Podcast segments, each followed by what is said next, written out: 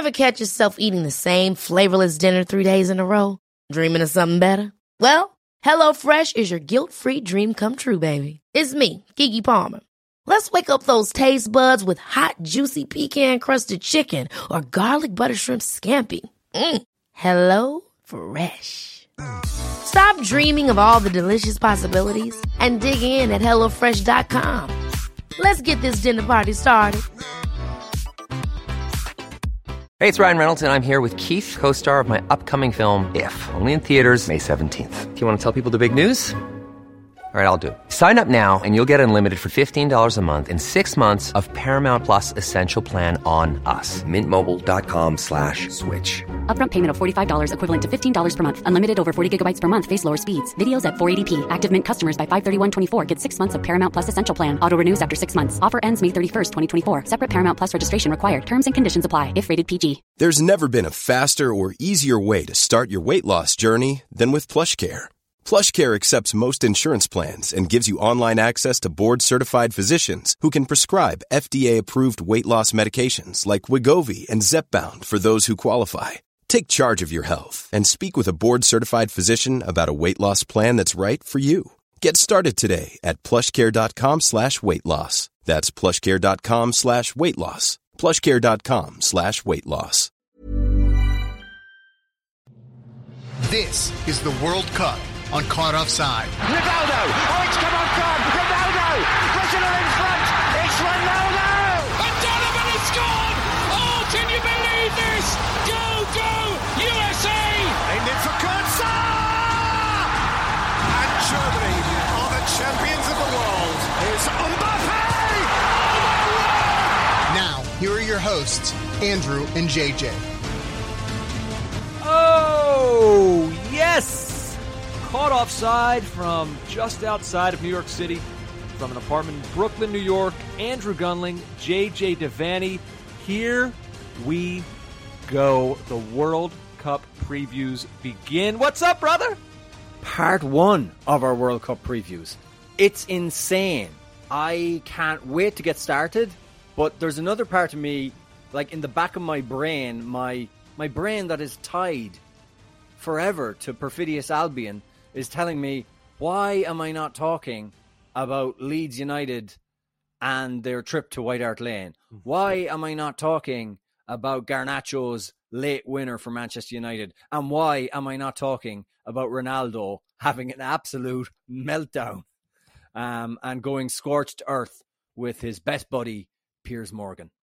This is the problem right now. It's like the new the, the news cycle of the sport has collided with like multiple factors and elements of the game and it's like you don't know where to turn right now. Like you're right. I, I, don't know how how to not talk about some of what went on in the premier league. Maybe over the course of this podcast we'll kind of sprinkle in uh, some things here and there because it was a crazy weekend man. City losing uh, at the death. Like you said tottenham Leeds 4-3 another like just like the ultimate spurs performance just like typified in this past weekend of just like going down but then finding a way. It's just crazy. And yeah, everything with Ronaldo just unbelievable. But but I mean, once every four years, a World Cup happens, and everything must stop for a World Cup. That's how usually we usually we have a run into it.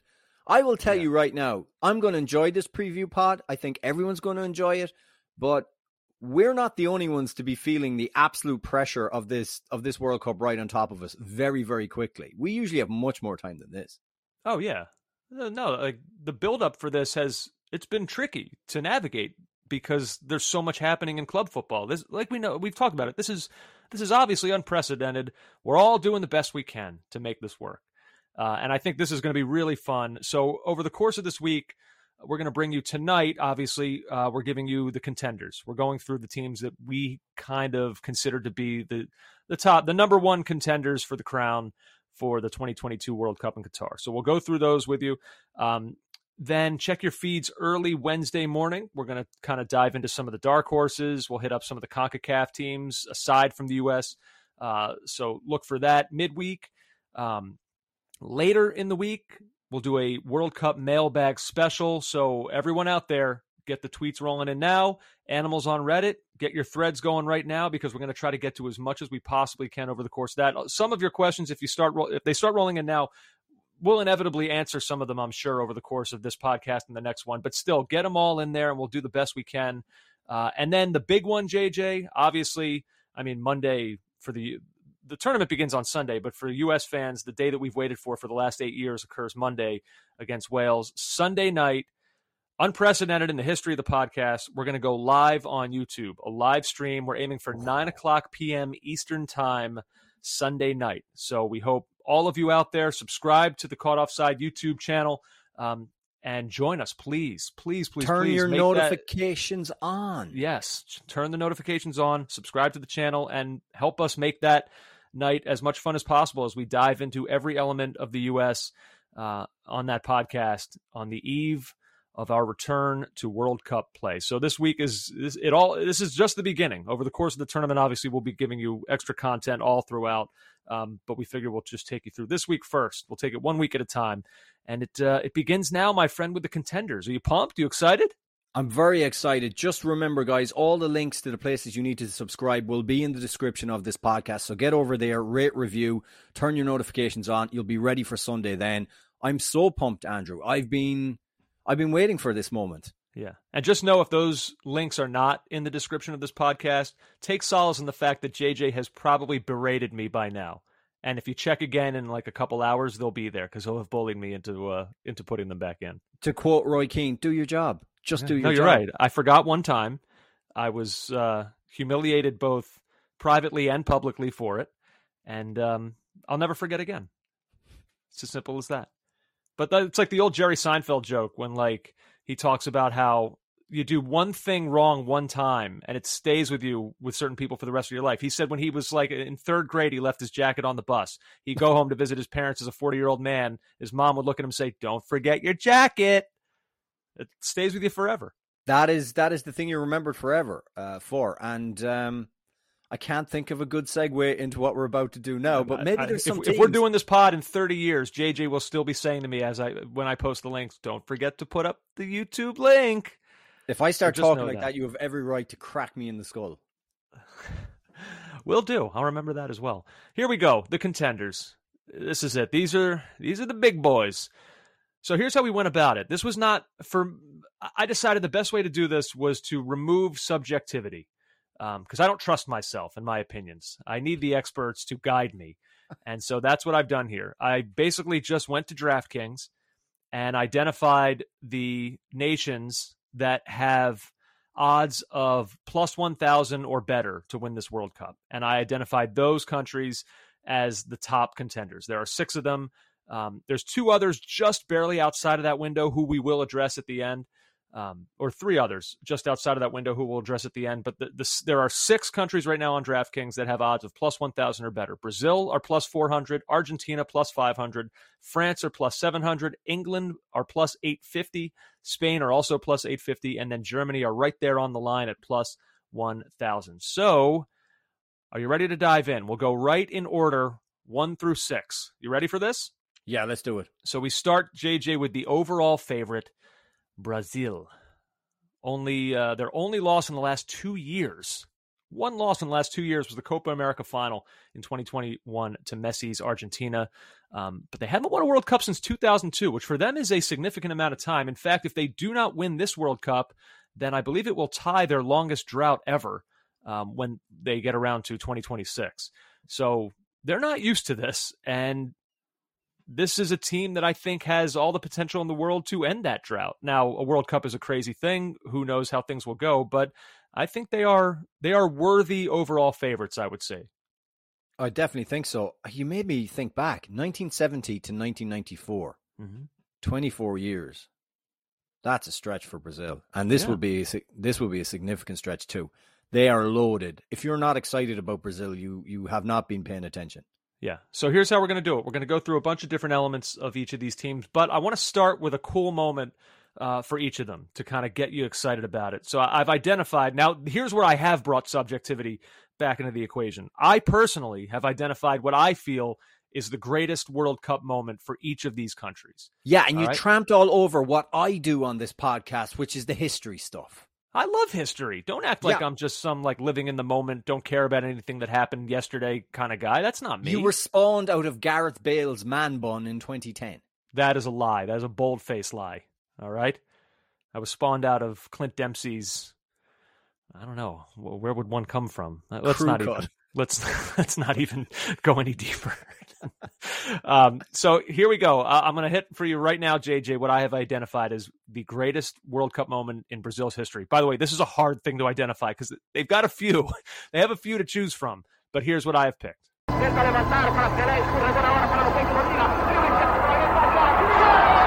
That's right, the legend himself, Pele. His first goal in the 1958 World Cup final, um, flicked it over the defender and then volleyed it home. It was Brazil's first World Cup, still kind of in the shadow of the disaster of 1950 when they lost to Uruguay at the Maracanã.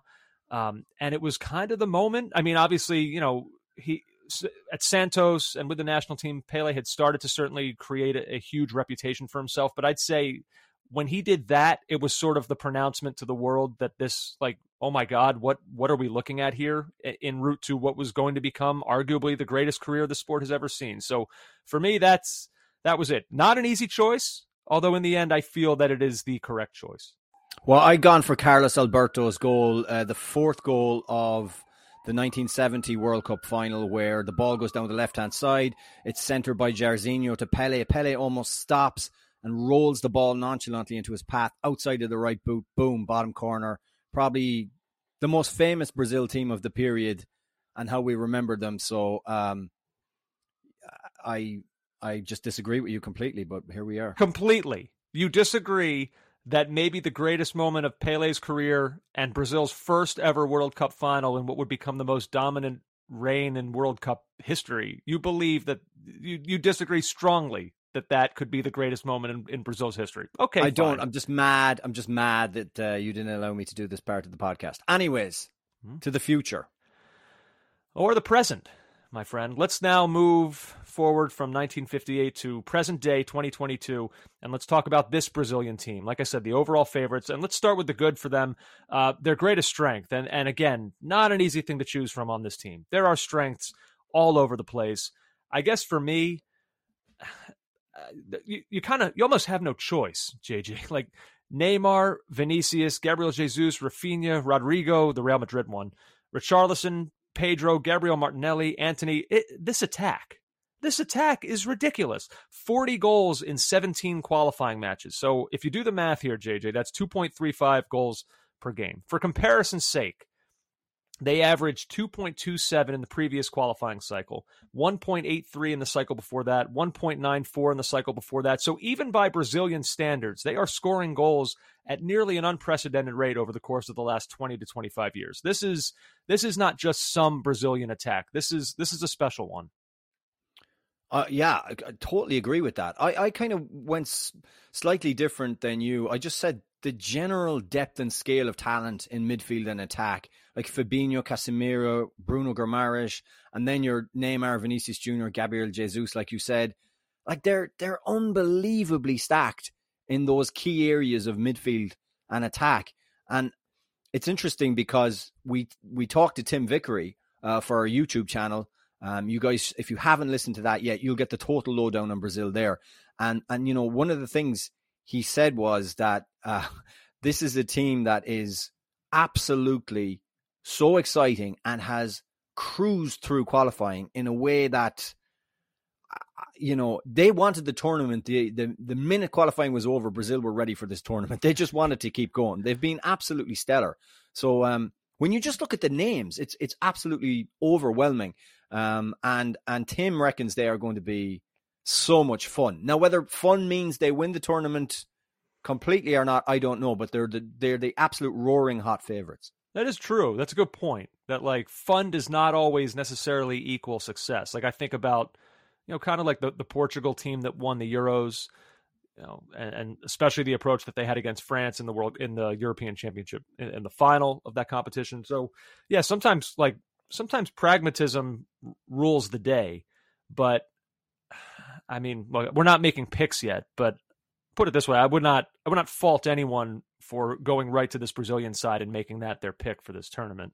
Because, um, because like we just said, I mean, we just rattled off the names that certainly at just one end of the field, and they're loaded. Now, you know, w- so we agree there. There's not really much of a need to go much deeper on their strengths. But uh, what about the other side, though? Any obvious weaknesses on this squad? There's there's a couple of things, and uh, so the first thing for me is that that Tite himself may, may create a weakness. So hmm. who's going to start alongside Marquinhos at centre back? Now, the choice in my mind would be for it to be Militao, but that's probably not going to be the case. It's going to be Thiago Silva. Now, not for one second am I saying Thiago Silva is not a, an excellent footballer. He is, but he's also 38 and a guy who's not had tremendous success at World Cups for Brazil of late. Not saying anybody has, but him in particular.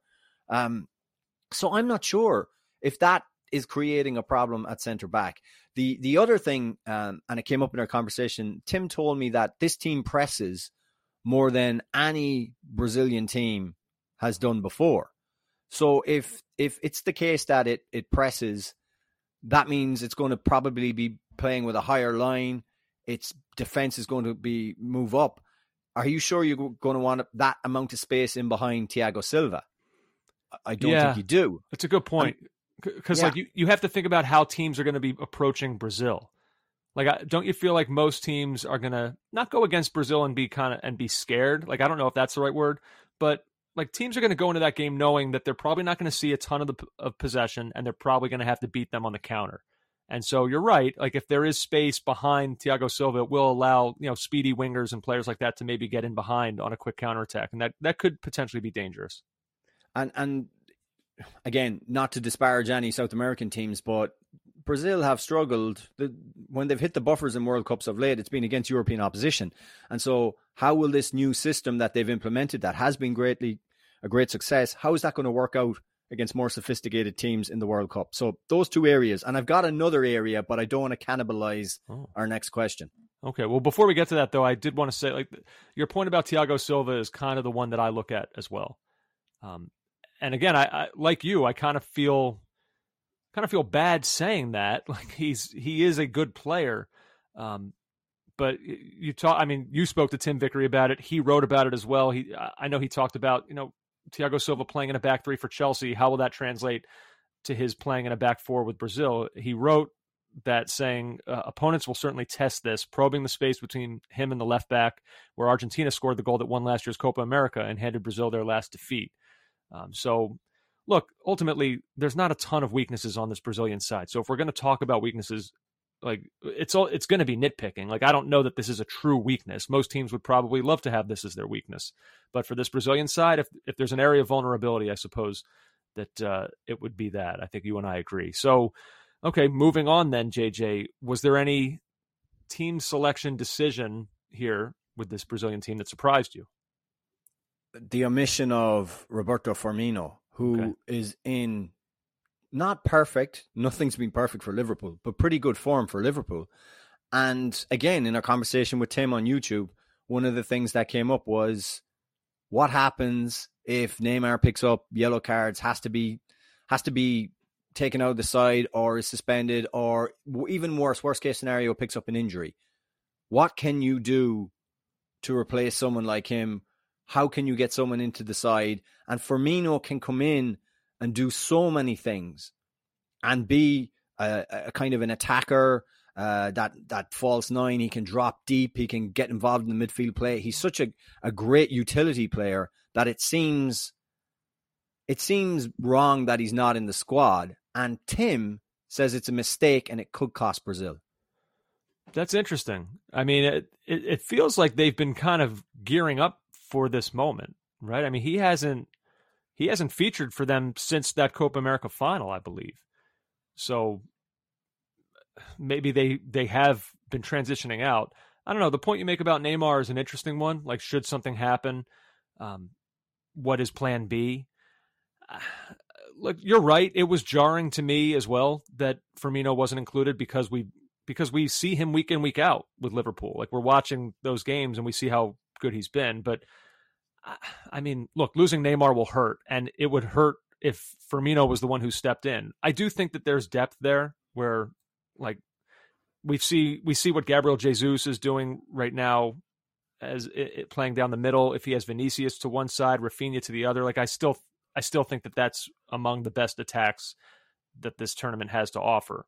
Uh, I don't know if I would feel differently one way or another if it was Firmino in that role as opposed to one of the guys I just mentioned there. Like I still think, I don't know. I, I guess I'm saying I don't know that I fully, fully buy that.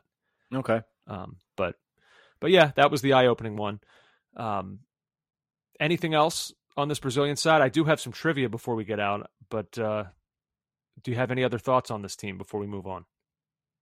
No, just I'm I'm tremendously excited, and um, and I, I suppose uh, one one other point that Tim made was don't think of of their fullbacks in the way we used to think about fullbacks. You know, Cafu and guys bombing up and down the line. He's talking about a system that's a little bit more sophisticated with the fullbacks inverted, sometimes dropping into midfield to create well create more numbers, to create more passing opportunities, things like that. So so this is a team that I they have the grand Brazilian tradition of fun and attacking football, but it's it's got a few tweaks in it, and it's it's going to be so so interesting to see how that's going to work out against the biggest teams.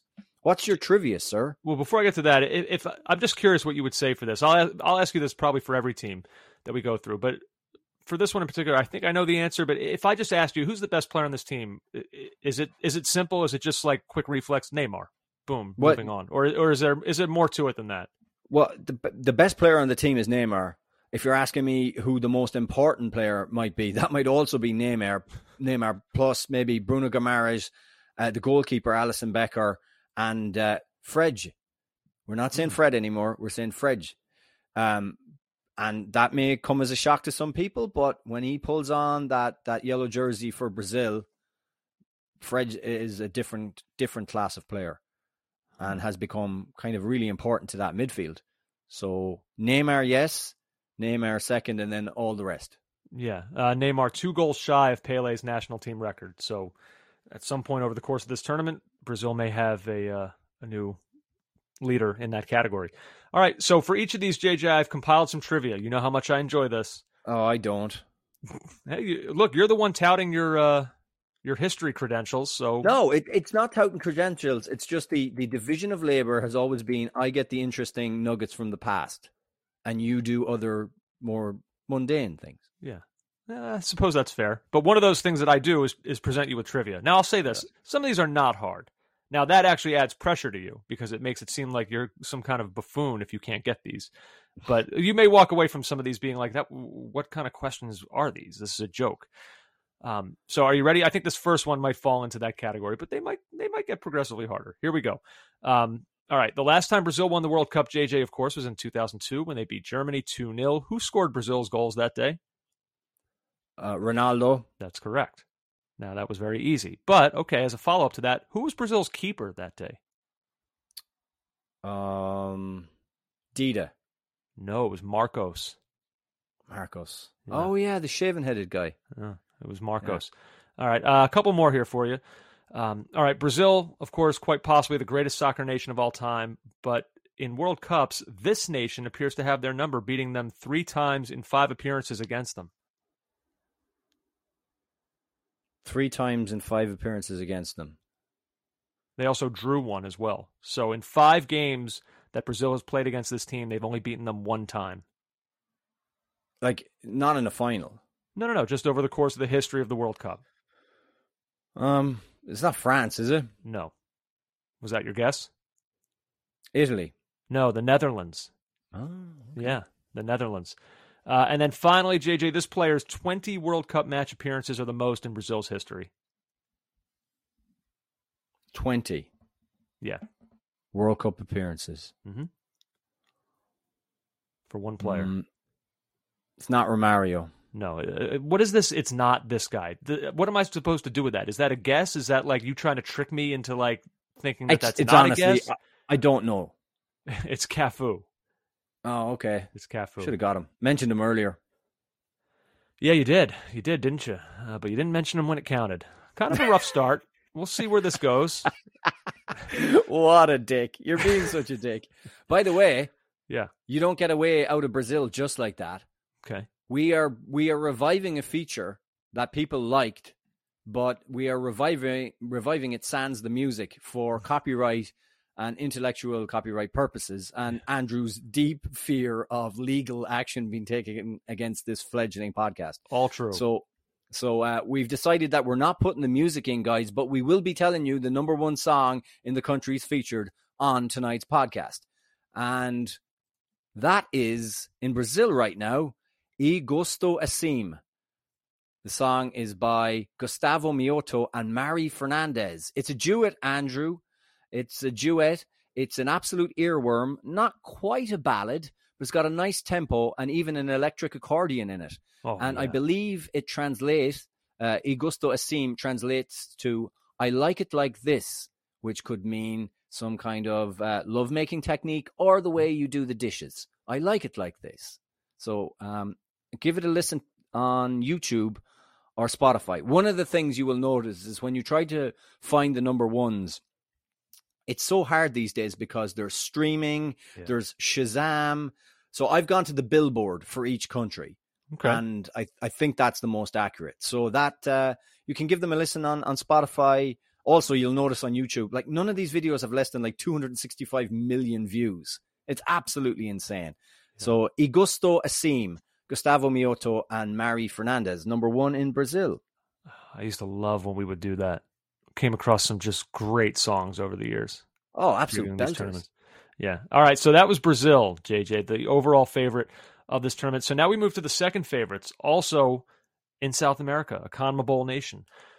The global power who may enter this tournament as the sentimental favorite, perhaps Argentina, JJ.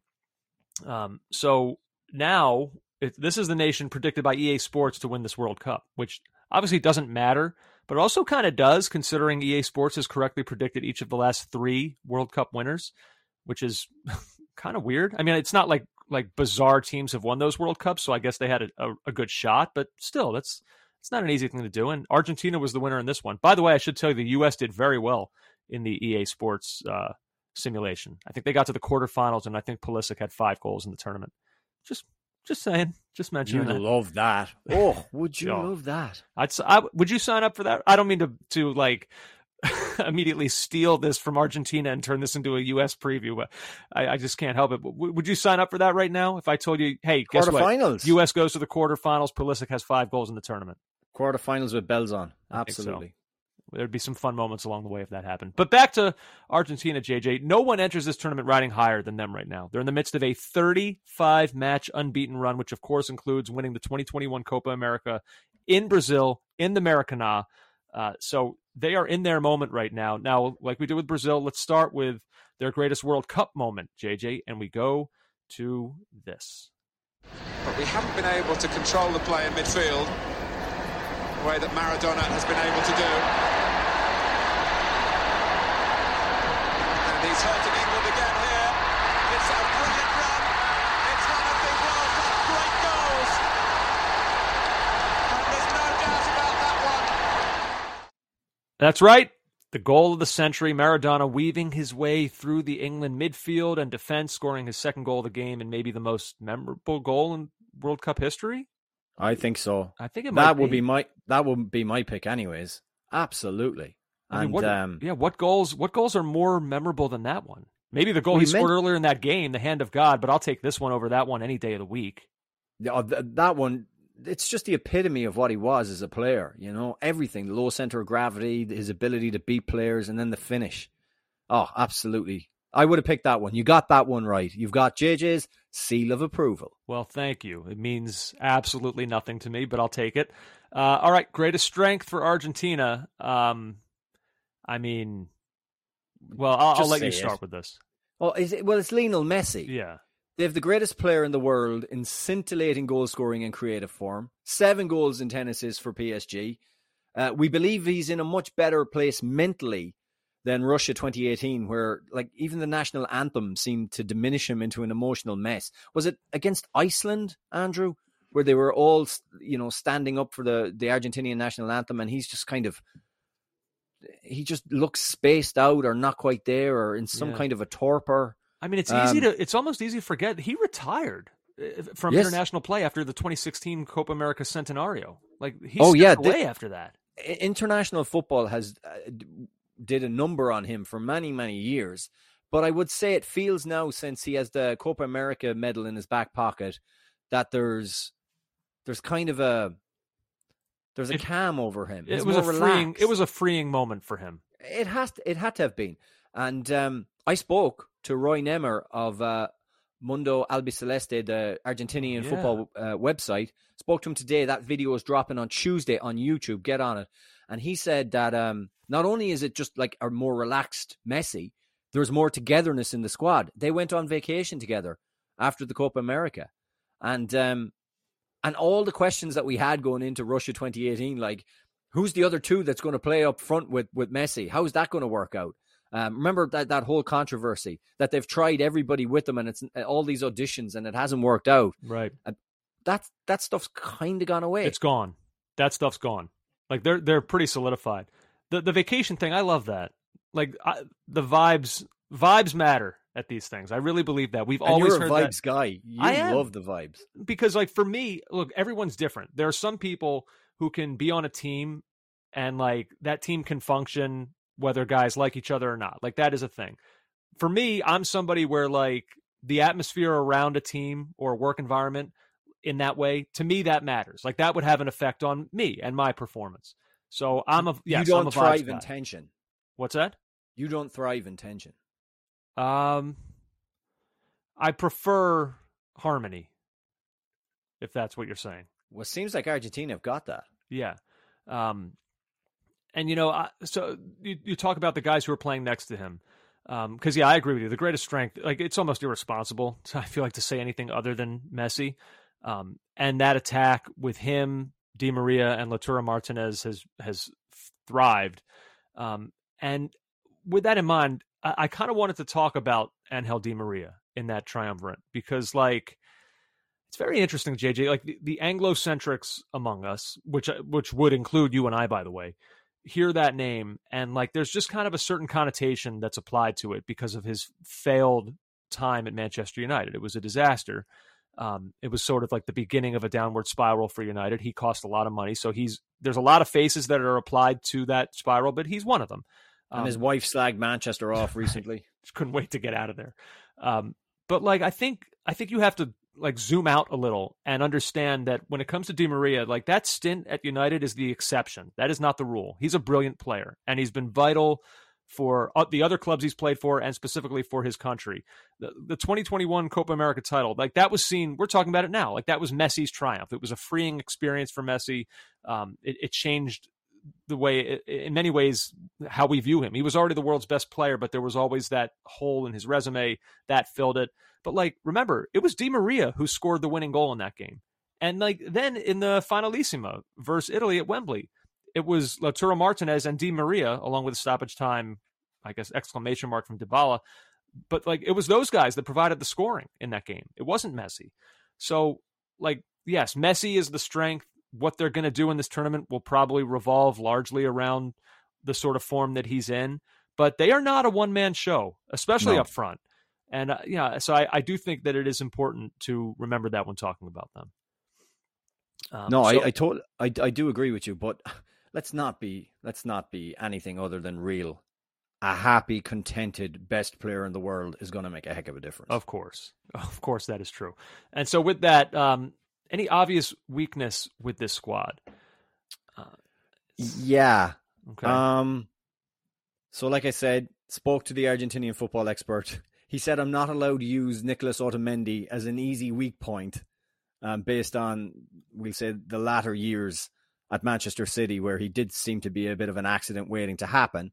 Um, I'm sure many people will focus on him, but when he plays for Argentina, he's much more together and uh, and collective, uh, or collected with Cristian Romero. Right back might be an issue.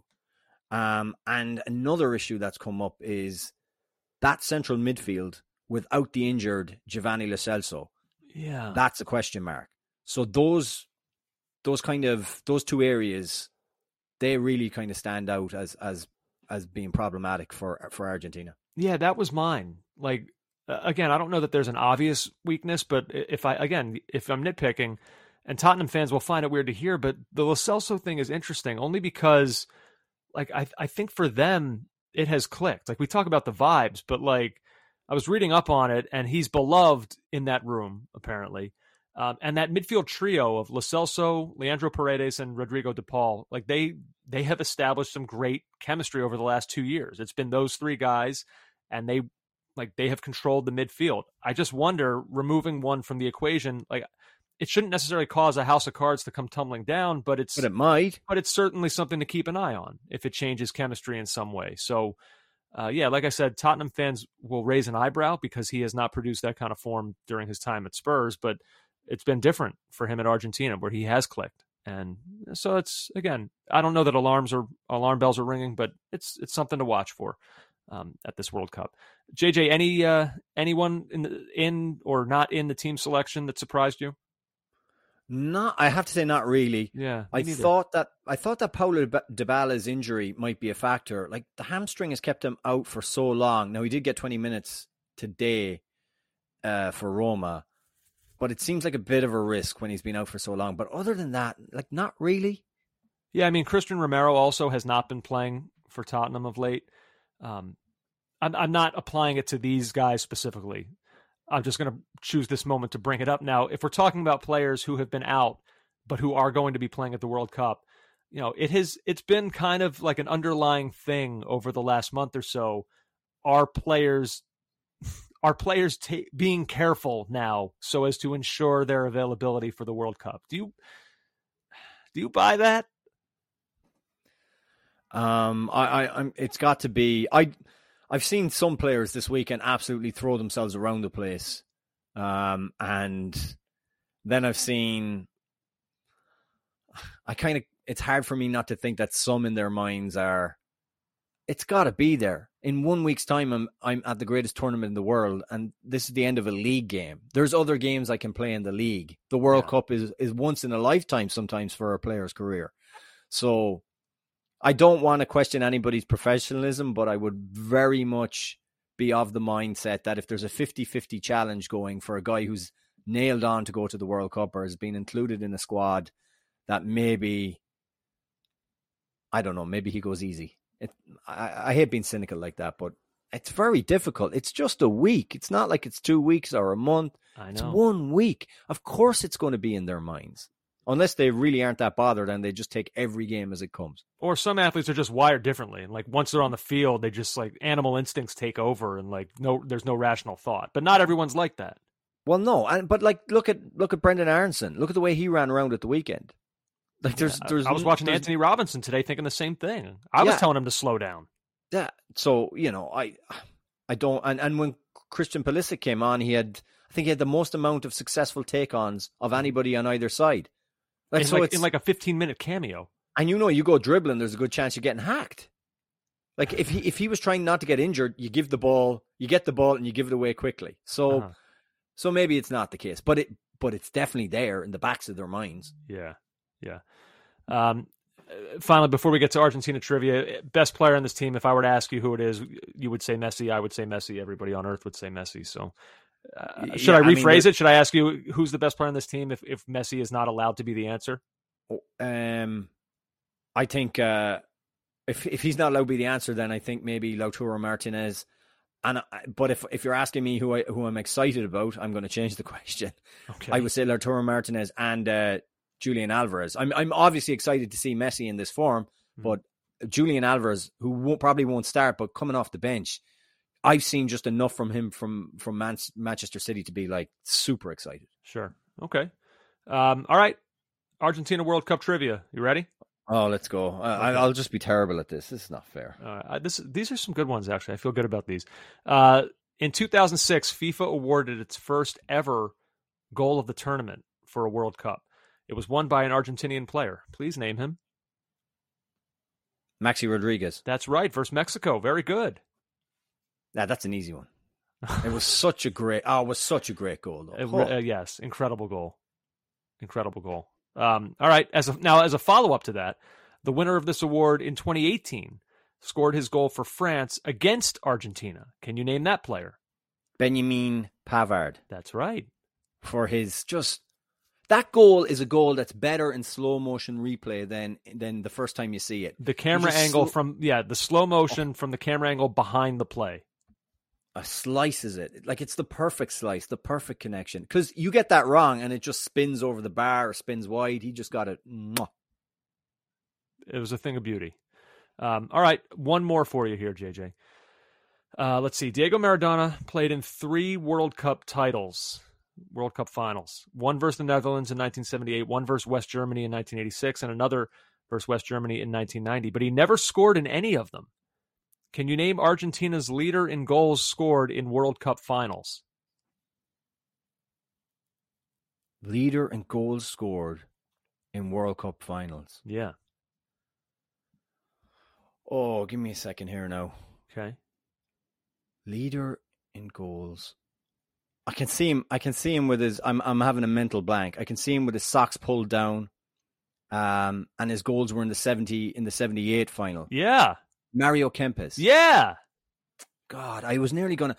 You know what? My first answer was going to be Burruchaga, which is just stupid, but it's not. But I, my brain is fried. It's truly, truly fried. Yeah, it's Kempes. He scored two in the '78 final, and then a bunch of other guys have one um, from their other the other two finals appearances. But yeah, very good. Maradona did not score in any of those World Cup finals. Interesting, very interesting. Um, anything else on Argentina before we move on? Um, uh, I don't. I don't really, except that the number one song in Argentina right now is La Bachata, Hmm. and it's by MTZ Manuel Turizo. It's a kind of a bouncing melody in this one, Andrew. I don't love it. I don't hate it. Uh, some interesting wardrobe changes in the video. Uh, but La Bachata is a type of music that originated in the Dominican Republic and is the fusion of a lot of styles, including Spanish guitar, Taino, and sub-Saharan African musical styles. I love when you read from Wikipedia. makes me feel warm inside. Can I uh, can I circle back to something as well? Like Maradona d- did not feature in the in the '78 World Cup. Wasn't that the whole point that he was that he was really young and that they were going to bring him, and then they didn't bring him, and then in '82 he played and got kicked around. Yeah, yeah, So they didn't bring him in '78. Um, yeah. I suppose. Yeah, I suppose that's Yeah, true. Yeah, so he couldn't have scored in '78. No, that's true. Yeah. Right. This is why you leave the history to me, buddy. Well, the answer still remains the same. That changes nothing. uh, all you- don't you lawyer me. Let's see. We continue now, JJ, to the defending champs, France. The champ is here. When we last saw them in a World Cup, the French, of course, were hoisting the trophy for the second time, and Kylian Mbappe was being awarded with the tournament's Best Young Player award.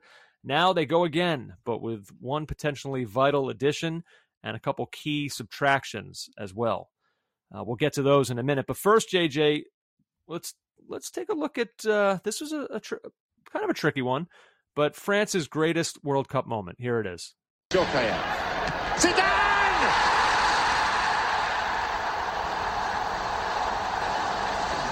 Lightning has struck twice. Two corners, two Zidane headers. Double trouble for Brazil.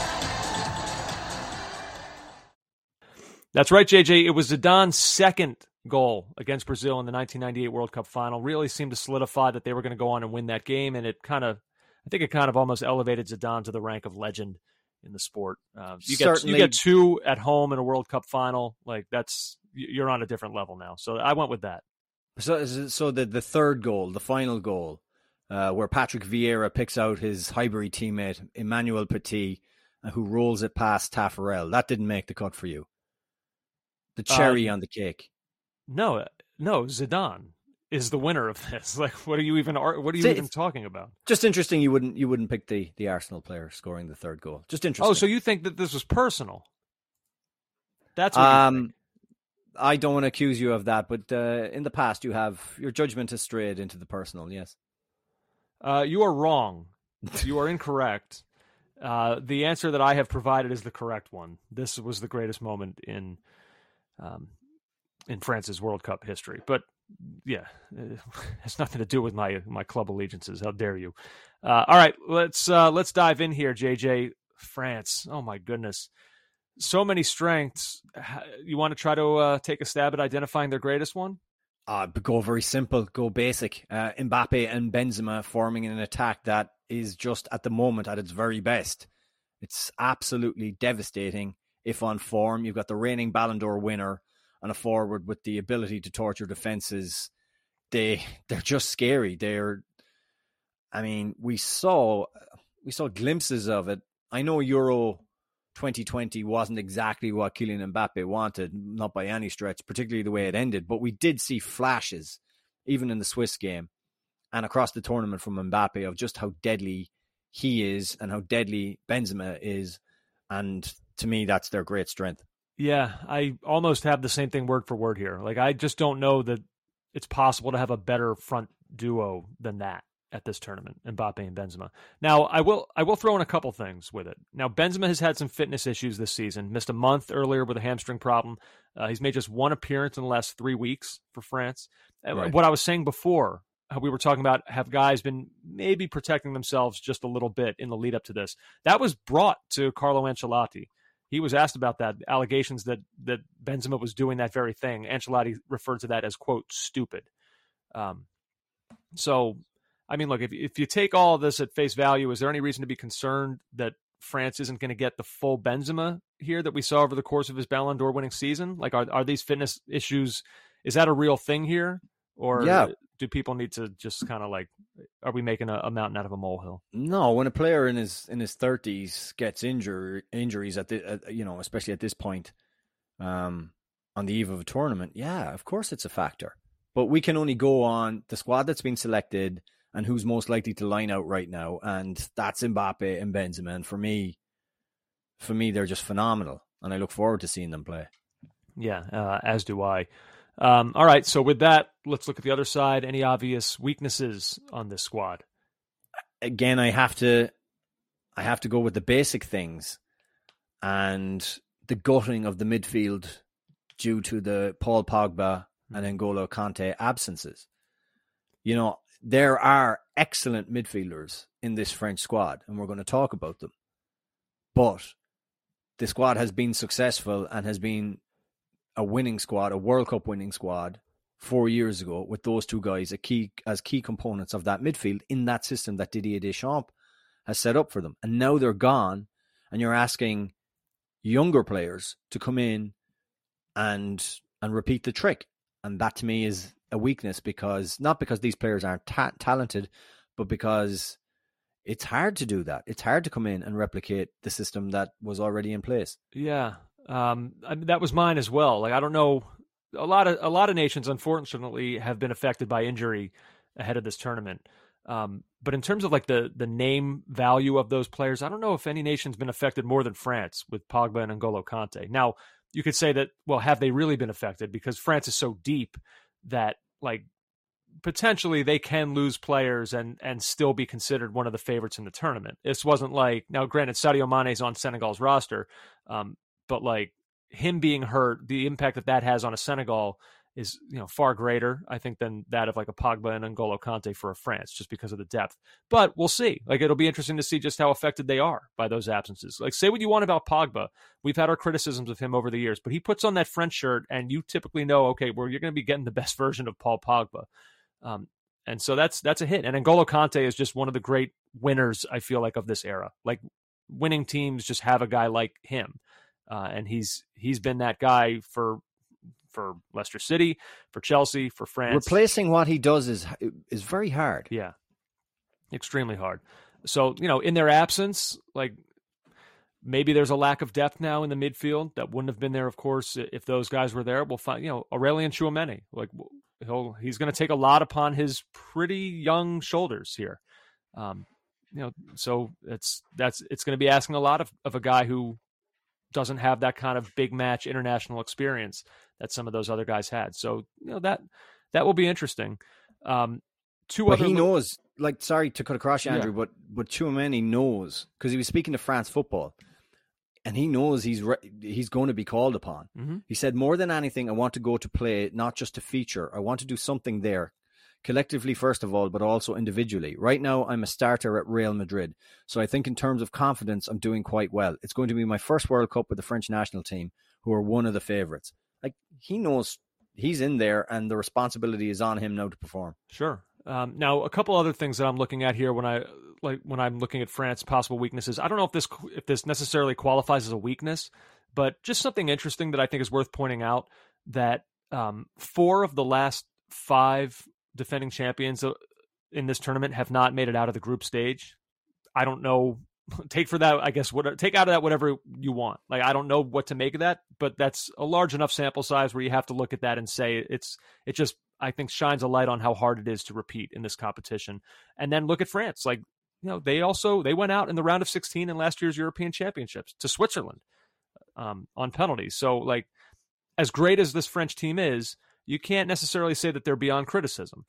Um, and then no, they're not, and and you worry as well because you you saw in two thousand and two, and again making parallels from twenty years ago, but I will. They came in as the as the reigning champions in two thousand and two, but Zidane wasn't fully fit. He had a you know a hamstring problem. His hamstring was strapped up. That team did not do very well at all. They didn't get out the group. So I, I wonder is there is there worrying echoes considering the French injury problems uh, for for this tournament. Yeah, and then the other thing I wanted to mention in this section is for all the success that they've had. I mean, this manager Didier Deschamps, he he has a World Cup title to his name now on his resume, both as a player and a manager.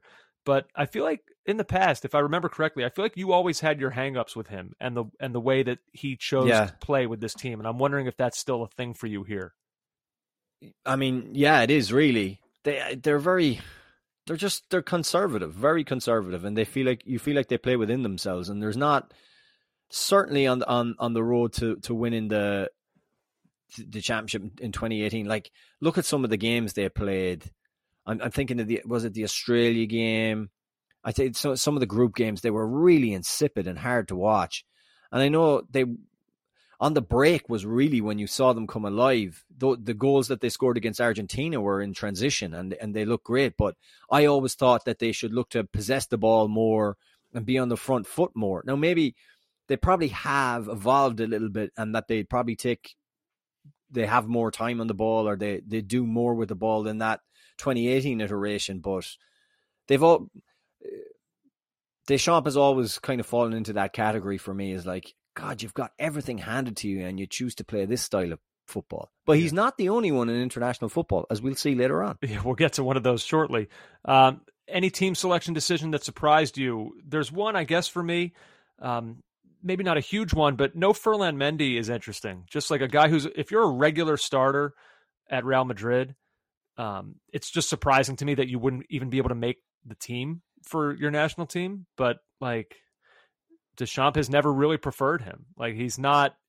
I guess he's just not a player maybe who's known quite as much for what he does from an attacking perspective at fullback, and maybe they're looking for a little bit more out of that. So Theo Hernandez is the preferred choice. I'm still a little surprised that he wouldn't even be able to make the squad, um, but yeah, that that would I guess be the one for me. I didn't really have one. Um, I, I, I saw some comments from uh, Wissam Ben about um, about not being involved and being kind of disappointed he wasn't because he's been in or around Deschamps' squads for about three years. But again, he I mean he wouldn't be a starter. I mean he'd be a, he'd be a bench guy. Other than that, I suppose not really. Um, and best player on this team, if I were to ask you, who are you saying? This is a tough one. Kylian Mbappe. Yeah, that's who I said too. It's not an easy thing to say that over the current Ballon d'Or holder. But I think it is. Yeah, I, I guess think it is. And, and I think Benzema's fitness concerns can maybe make it even easier. But never mind that. Just go player for player. How Who- many different ways in which Mbappe can hurt a team? hmm He can do things that uh, Benzema can't do, as good as Benzema is. And Benzema would say that himself. They're two totally different types of players. And and Mbappe as an all round footballer is, is the better one. And he's more he's more dynamic and devastating. It's that's not hard. It's not controversial. Okay. Um, and then finally, JJ France World Cup trivia. You ready? Let's go. Uh, who captained the '98 French side that won the World Cup? Uh, ooh, um, it was Didier Deschamps. It was, yeah, it sure was. For was. a minute, I had a. I, I nearly said Laurent Blanc. Well, you, but he didn't play in the final. He was sent off, and he wasn't captain. It was Deschamps. yeah, you're right. Uh, and I guess the natural follow up to that. Okay, so who captained the 2018 side for France that won the World Cup? Oh, oh dear. It wasn't Paul Pogba, was it? Oh, here we go with the it wasn't. I don't. I can't remember. It, no, it was not Pogba. Is that your guess? No, I can't. Uh, I can't remember. It was Hugo Lloris. Oh, Hugo Lloris. Yeah. Uh, and finally, JJ, who is France's all-time leading scorer in the World Cup?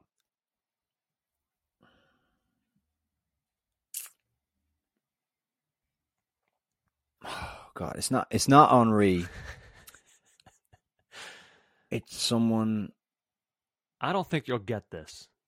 Uh, it's. Oh wait, it's not Just Fontaine. It is. Oh my God, someone needs to get that record off Just. And his story is very strange. So he he is their leader with 13 goals. Incredibly, he scored all of them in one World Cup. That's right. Yeah. In 1958, where France uh, France finished third. Not surprisingly, 13 goals in a single World Cup is a record. Uh, I don't see that getting. I don't see that being a record that gets broken anytime soon. Mike Francesa would hate Just Fontaine. He would call him a compiler. I mean, it was it is that compiling? Compiling is usually the opposite. If he had, oh no, you're right. If he had well, compiled he that over the he course of nine it World one, Cups, he comp- he compiled it into one World Cup. No, that's like a bolt of lightning. It's the complete opposite Yeah. of a compiler. Yeah, that's that's not great, is it? Feel like I feel like a French for the French have had so many great players.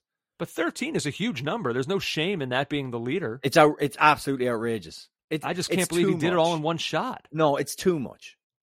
Do you know what I mean? Like you have to. Oh, it, it's like too obvious. It's it's like the it's like the kind of thing a child would write.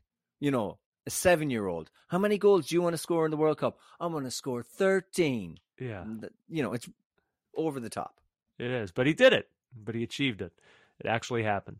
So that's France, the defending champions. We move on, JJ. No, we don't move on because Oh. number one in France right now is uh, from rapper Gazo, and it's called Die. It's a downbeat hip hop effort that begins with piano and strings, kind of very melancholy. There's the obligatory voice modulator at work always. Mm-hmm. It's not bad. It's not bad if you're feeling in a in a downbeat mood, but you still want your hip hop. I give Gazo Die Die like. D I E, like D I E death. So I'm, I, I'm, I'm presuming it's death. Yeah, yeah. Hmm. Unless it's German, simply German for the Bart, the. The. It's a Simpsons reference there that just went over your head. Oh, okay. Um, all right. Now we move on, JJ, to uh, a nation Come on, England! steadily on the rise. Give me joy in my heart, keep me English. Come on. Can they finally bring it back home? That's right, England. They've been building and building. First, it was a fourth place finish in Russia 2018, then a runner up finish at the 2020 Euros. And so now, if you're following that trajectory, there's only one place left for them to go, and that is to go on and win the whole damn thing. Oh, hopefully not. hopefully there's another option. Option C, please. Where they regress. Because progress, JJ, as we say, is not always what? It's not always linear. That's right. Um, yeah, that was my big revelation from the 2020 Euros was just how much you hate them. Didn't know, didn't really know the depth of that until we got to that tournament. No, again and again, hate. It's Sports it's- hate. I don't. I know you don't hate them. It's sports. I know, but we're in a very febrile uh, political uh, situation right now around the world, Andrew. Big words matter, okay? Sports hate. We're not running for office here, all right? We're just talking about sports. Like that's the context in which all these words are mattering. Uh, let's do what we do, JJ, in this podcast and go look at their greatest World Cup moment. Here it is. Here's Ball running himself back.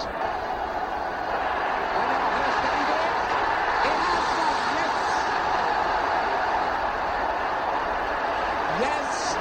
No. No, the linesman says no. The linesman says no. It's a goal. It's a goal. That's right. What are maybe you doing? maybe the greatest controversy in the history of the World Cup. Did it go over the line or not? It was Geoff Hurst uh, the go-ahead goal for England, the moment where they could really start to dream, "Oh my God, is this actually going to happen to us finally?" In the 1966 World Cup final versus Germany, put England up three-two. He added one more in the 120th to finish it off at four-two. But I went which is the one, one I want, which is which is the one I wanted to use because it's the one that makes most sense. why You've- I think the one that gave them the lead that was the game winner. What are you It talking even- about? I mean, it wasn't even a goal. But I mean, you're right, but it was, but it was. They, It was credited as a goal. It's the it's the the goal that won England its only World Cup. Okay. yeah. Okay. Yeah. Okay. No big deal. And the iconic call was some people are on the pitch. They think it's all over. It is now. And you didn't even go with that one. All right. Uh, listen, listen. I'll leave it to you. I'll leave it to you. I mean, it's one of the most famous goals in the history of the tournament. The fourth goal is more famous. Then, then the third. Yes. I beg to differ, It's iconic, the fourth goal. The third one wasn't even a goal. but it was credited as one. Okay, let, we're, we're going around in circles here. Onward. Um, England greatest strength. So I've looked at a couple things here. I mean, for the, I guess the first thing I would say is kind of just like big match experience. Like they've been in a lot of these over the last couple tournaments. Um, so I, I tend to think that that does hold some value. That Lost all of them too, so. well, not all of them. You gotta you gotta win big games to get to play in big games. You get you don't get to a cup final without playing in some big games along the way. So I, I would I would take umbrage with that statement. Um, but I, I mean I get your point, but it's it's an incorrect point. Uh, and then along with that, uh, if we're looking at the team itself, I would just kind of say attacking options. I mean, we can go through it, but like Kane is one of the best players in this tournament. By the way, look for him to pass Wayne Rooney potentially as England's all-time leading scorer in this tournament. He needs two to tie, three to pass, so that could happen. Uh, Phil Foden is, I mean, I, I love him as a player, versatile as well in the system. Um, Bukayo Saka in great form. I still think highly of Jack Grealish, regardless of how much or how little he's playing for club or country. I still think that he's a weapon. And I'm really glad, JJ, that James Maddison made this team. I think that he, I just think he should be there on form during the, so during the calendar year, he's got 22 goal involvements in Premier League play. The only guys with more are Kane, De Bruyne, and Son. And then it's James Maddison. Like he should be on this team. He's, he's playing well enough where he should be on this team. How much he actually plays in the tournament, I guess, remains to be seen. But I think it's I think it's good that he was included. Yeah, I've I've kind of gone down the same road as you. I said that they're tournament battle hardened. But this is a strength that a lot of people think is a weakness because the core of the team from Russia 2018 remains Pickford, Maguire, Sterling, Henderson, Walker, Kane. However, like I said, many people do think the loyalty shown to the Russian campaigners is also a weakness too, and we'll we'll get to that very soon. We'll get to that in a sec. I'm not done with the strengths. Um, Okay. I have another. Uh, 'cause, uh, I also I wanted to also shout out Declan Rice, just because I think about how important he's been for this team. Um, and like I wonder too, we had kind of brought this up on another podcast, not in reference to him, but just like I wonder if the stress of playing for a club team that's really struggling and like leaving that and now coming to this is if, if it can almost be like a stress release in some ways to kind of get out of like maybe a like a semi toxic environment. Um, and Yeah. now like link up with this team. well, Um, we know Declan loves to get away on international duty. He'll even do it for two teams. Oh wow, interesting. He he does love it, and also just to throw out there that I'm totally riveted by uh, Jude Bellingham and what he's going to do in this tournament. Just because uh, I think the world of his talent, and this could be a uh, I don't know, could be you know sometimes you see like Mbappe in 2018, just like young players who just become a revelation.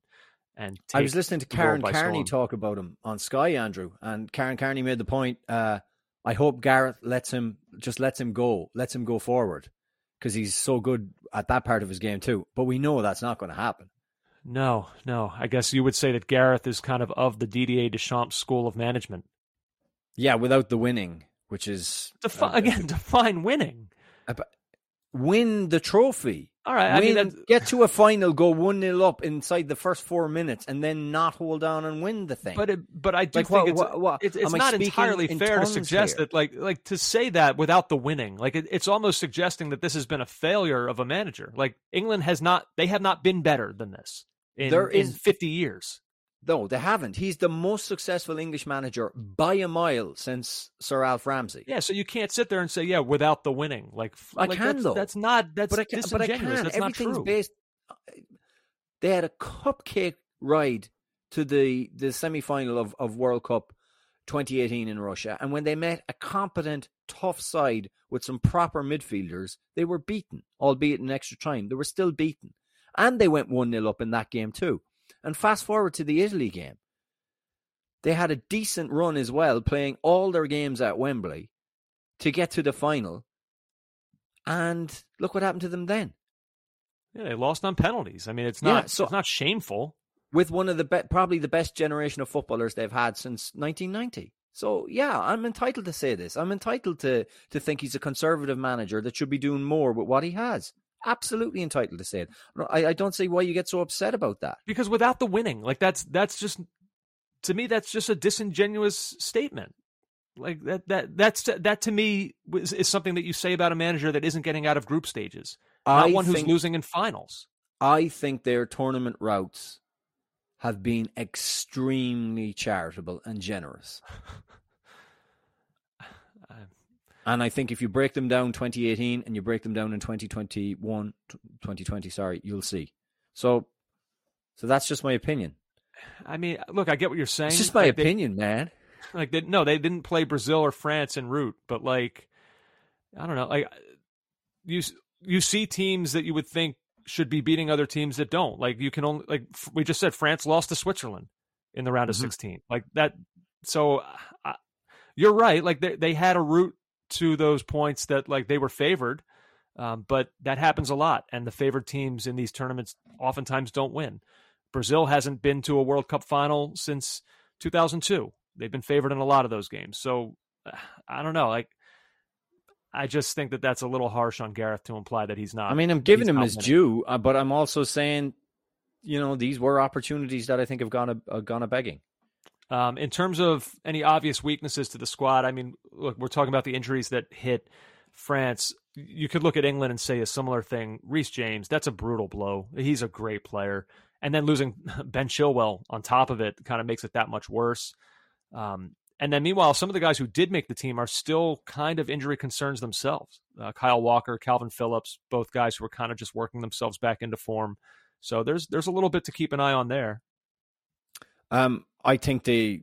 I'm going to just deal with the players that they've brought and the team, the team that Gareth, uh, the roster that Gareth Southgate has selected. Centre back, uh, Southgate described Harry Maguire as one of England's best centre backs, but he hardly plays for Manchester United Yeah. and is in the worst form of his career. Left back, Luke Shaw is the only out and out left back in the squad. What happens if he gets injured? Um, the midfield, stalwarts of the march to the Euros finals, Declan Rice and Kalvin, Kalvin Phillips. One is in a struggling West Ham team, and the other has barely kicked a ball for his new club, Manchester City. Those are those are three pretty dramatically um, worrying areas for me. And we know we know that this manager is loyal, and we we're probably assured that uh, most of the his lieutenants from the previous two campaigns will start if they're fit. And um, yeah, I'm, I I I wonder. I just wonder Yeah. about this team. They've they've gone six without a win, um, which is I don't know something just kind of has seemed a little bit off with them for for a little bit now. Like maybe that's I don't know after a few years of just like highly charged emotional matches. I guess it's maybe it's natural that they go through a lull when you get to games that are you know Nations League games, things like that that just don't rise to that level. Maybe once they get back into the heat of this kind of competition, it'll shock them back to form. But you know, three losses and three draws over their last six is uh, that's that's enough to be concerning, I think. Um, and yeah, the center back situation. I mean, look, I, I think John Stones is solid. I feel good about him. But after that, I mean, are they they're gonna are they gonna start Harry Maguire? They're really gonna do it. I mean, how do you say he's he's one of the best centre backs we have, Well, and you, then I, not play him? I, And, get- and- I mean, sometimes he's a put- manager will talk his guys up, but but he's when, put him in. He, we put him in the firing line against Germany, and we see we saw how it went in the Nations League in the three three draw at Wembley.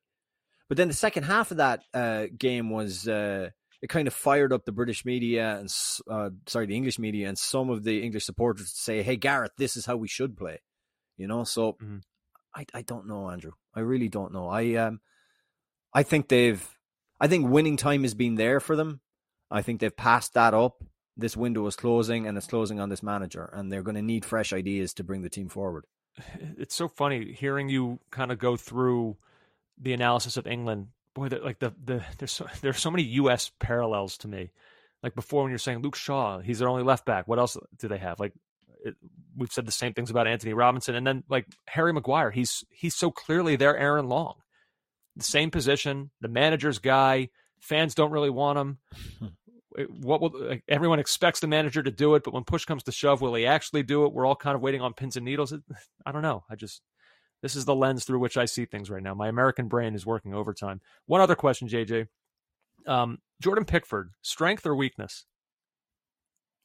I mean, if you're to look at the weekend and the howler he had against Bournemouth, you'd say definite weakness. Mm-hmm. Um, but he's been very good for England. There's no point saying otherwise. Yeah. He's he's been better for England than he has um, over the majority of his career for Everton. Although, I mean, we've seen him do good things, particularly against Chelsea last spring.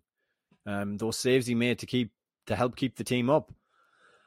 Um, I think his kicking is a strength. I think. I, I don't think he's. I don't want to say he's a weakness. It's easy for me to pile on him um, particularly after that mistake at the weekend. And I, I do find him er- erratic. I, have I've always said that. I, when you look behind you, you want a kind of a, a stone faced, shouting merchant, an organizer, but also a calm organizer. And when you look behind him, you see this jittery teenager who appears to have drank too much Monster Energy drink, and his eyebrows are twitching, and he's absolutely, you know, so he doesn't inspire confidence for me, but I'm not I'm not willing to go as far as to call him a weakness, Andrew. Okay. For what it's worth, that teenager is 28 years old, but who's counting? wow, um, got to 28 quick. Yeah. Uh, let's see. Any team selection decisions that surprised you? I have a couple notes here. Um, I, have got one, I've got a bunch of notes. Okay. Uh, this first one for me, I can't necessarily say that this is a surprise, but man, I just never would have guessed that at 22 years old and like seemingly entering the prime of his career, Jadon Sancho would not be on this team. I'm not saying they were wrong. I just never, never saw this coming. That it, like that it was going to go this way. It's almost like a Dele Alli trajectory. Well, now, unless harsh, you're, but well, here's how it seems to work. Unless you're one of his his lieutenants, his generals that have been with him throughout, like a Maguire or a Shaw, form doesn't matter for them. They're his guys. They're in. Everybody else is subject to form. So Maddison, who hasn't had a kick for England since November 14, 2019 against Montenegro, he's in now because you can't ignore his form. Mm-hmm. Right. Whereas, well, you, so that kind of J- goes against what you're saying. Form does matter in certain no, cases. No, no, no, no. What I said was, I said for his generals, his lieutenants, form doesn't matter. For the hardcore group, the Maguires, the Shaws, the Pickfords, form doesn't matter. Okay. For everybody else, form does. And for Sancho, Southgate's just looking and he said, Maddison in way better form. Even Conor Gallagher, who's not an out and out starter for Chelsea, his form's better. And that's how Sancho's out. Um, yeah, yeah, I get what you're saying. Um, Would you have brought Ch- Sancho? No, that's the thing. Is like I don't, ah, I don't think he's surprising. I don't think he should be there. But I'm just saying, I'm just, I just never saw it going this way. I'm just stunned that like yeah, Jadon Sancho's not on the team and like no one's bothered by it. Like that's I just and didn't expect it. Didn't see this coming in terms of where his career was going to go. This is still young enough where like he could very well be on their next Euro squad and, and start for them and be a huge part of it. But like, yeah, just wow. And then um, a couple others. If we head over to Serie A, uh, Tammy Abraham, Fikayo Tomori, um, I don't know. A- Abraham, I think I'm generally okay with him not being there. They're loaded at that position. I get and it. And he slipped out of form too. Yeah, um, he definitely did. But like Tomori, like uh, there's this idea, JJ, that two performances for him against Chelsea in the Champions League basically cost him his place on the national team. I Um, I would I would agree. I would say that's the case, but yeah, it, it feels like that. Just like a position of we- of relative weakness for them, and it seems like he's a guy that that they could use right now. Serie A defender of the year last season. Yeah, that one made me scratch my head a little bit. Um, what else said I? Uh, I said Conor Gallagher. Yeah, Gallagher gives you something different in midfield to Rice, Henderson, and Bellingham. Um, particularly if Bellingham is going to be in a more r- withdrawn role. Um, like I said, James Maddison. I didn't. I, I, I honestly thought it wouldn't happen for the simple reason that just Southgate didn't like him because there was such a gap between what'll be his next cap and his last one. Um, and Callum Wilson over Ivan Toney. Hmm. I think if Kane were to get a knock or require rest, I feel like Toney could have been a better option. But like I don't hate Callum Wilson as an option either. So I, I suppose I'm a bit indifferent on that one. Okay, that, that's interesting though. I mean, that definitely was one that people were were. I saw that going around when that It didn't help that. Toney scored two goals against Manchester City either. so. That was. Uh, I'm sure that felt good for him. Like on on what was a tough day. Um, I, that- I would have brought Toney. I I, I would have, but I'm I'm not gonna. I won't crucify Southgate for not bringing him. uh, best player on this team is. Um, I, I think it's Harry Kane. Yeah, I I think so think too. he. I, I think he's the talismanic presence. He leads the line. He scores the goals. He, we've also seen him be able to, you know, kind of create as well, drop into midfield. Um, he's just he's just their most important player. And but but after that, it could actually be, um, it could be someone like Jude Bellingham who surprises us, surprises us. And in the absence of maybe Kalvin Phillips, who's not going to start, um, or depends how he configures that midfield. But but Bellingham could be that player. Um, we'll get to trivia in a sec, but before we do, we, we've made it all the way through this England preview, and we haven't mentioned perhaps their most polarizing player, and so I feel that we're we're obligated to Who's do that? so. Trent, like where does he factor into all this? Well, he doesn't. He doesn't start. If everyone's fit, that's available to in, in that squad. He doesn't start. Yeah, yeah, I guess it's as simple as that. It really is that simple. And were Reece James fit? Is he even going? Yeah, fair point. Um, all right, So well, I mean, I, I there I'm it not is, dealt with. Yeah, I'm not going to go into detail as to as everybody knows what I think of him. I think he's a in in some ways he's an era defining player. He's he's so good, and we know he's so good. But in a system like Southgate's, where conservatism is key, do do you want a guy who maybe defensively isn't isn't quite there? Probably not. Yeah. Uh, all right, England World Cup trivia. Here we go. Um, these are these are some good ones, but I think you'll do well in these. I have a good feeling about that. Uh, okay, England are a nation, JJ, often renowned for their penalty shootout failures. But in 2018, they exercised at least some of those demons when they beat Colombia on penalties and advanced to the quarterfinals. Who converted England's winning penalty? Was it Henderson? No, he missed his. Oh, he was their only miss. You couldn't have been more wrong. Oh, it was um, Eric Dier. That's right. It was Eric Dier. Yeah. Sorry. Uh, all right, moving on to the next one. JJ, England's first ever World Cup defeat came at the hands of which nation? Their first ever World Cup defeat. Mm-hmm. Well, they weren't in the first few, so I'm going to say the United States. That is correct. In 1950, you're right, England did not participate in the first three World Cups. Then in 1950, they beat Chile in their first game 2 0, but lost their next game to the U.S. 1 0. It's worth noting, I guess, that England have never beaten the U.S. in a World Cup. Of course, the famous Oh. Robert Green game. That's been noted. Noted. Noted a lot, and will continue to be noted. Yeah, certainly will. We will we will look to keep that streak alive. All right, uh, we continue here, JJ. Only one member of this England team plays in a league outside of the Premier League. Can you name that player? Jude Bellingham. That's right. That's right. No one on the 2018 team played outside of England. Look, let's keep England for the English, innit? And finally, who was the Golden Ball winner from the 1966 World Cup triumph for England?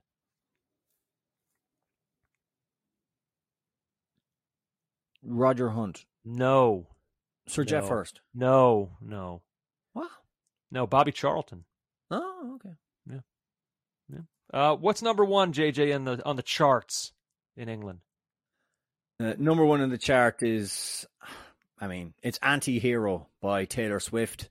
Oh. A jaunty, electro-popish, self-deprecating, if a little self-absorbed look at her own neuroses, and an apology for ghosting people features in the opening, um, opening part of the of the song. Have you ever ghosted anybody, Andrew? Oh, yeah, definitely. Not proud of it, but I'd be. I'm. I'm not going to lie. I've ghosted people. You? I, I'd s- I'd say you know you can remember every person you've ghosted. It's tough being ghosted, It- especially in affairs of the heart. Like uh, some oh no, I've never done it in that context. Oh yeah, I've I've done it, and it's been done to me, and I um. Yeah, it's not. It's not great. I've done it more in like uh in a in a professional setting in work. Just sometimes you get work emails that you're like, ah, nah, not not dealing with this. I'm not sure that counts as ghosting. Uh, I mean, if, if it only applies to relationships, then no, I don't. I've never done that. That's rude. That's playing with All right. someone's heart, and that's not right. Anti-hero Taylor Swift. Okay. Check it out. As if you as if you have any choice. She's uh ubiquitous. Next one, JJ. Here we go. The transition from one generation to the next appears to be pretty much complete, and that is Spain. That is Spain. As they uh, the the echoes of 2010 and that era have pretty much moved on. I guess Sergio Busquets is kind of like the the last vestige of a of a bygone An, era. imp- an important vestige as well. Certainly is. Certainly is. Let's go straight to their greatest ever World Cup moment. I know you've debated me on some of these. If you're going to sit here and debate me on this one, then I'm going to end the podcast right now. Here it is Spain's greatest World Cup moment. Torres. Oh, it drops for Fabregas, who looks for Iniesta, who's onside!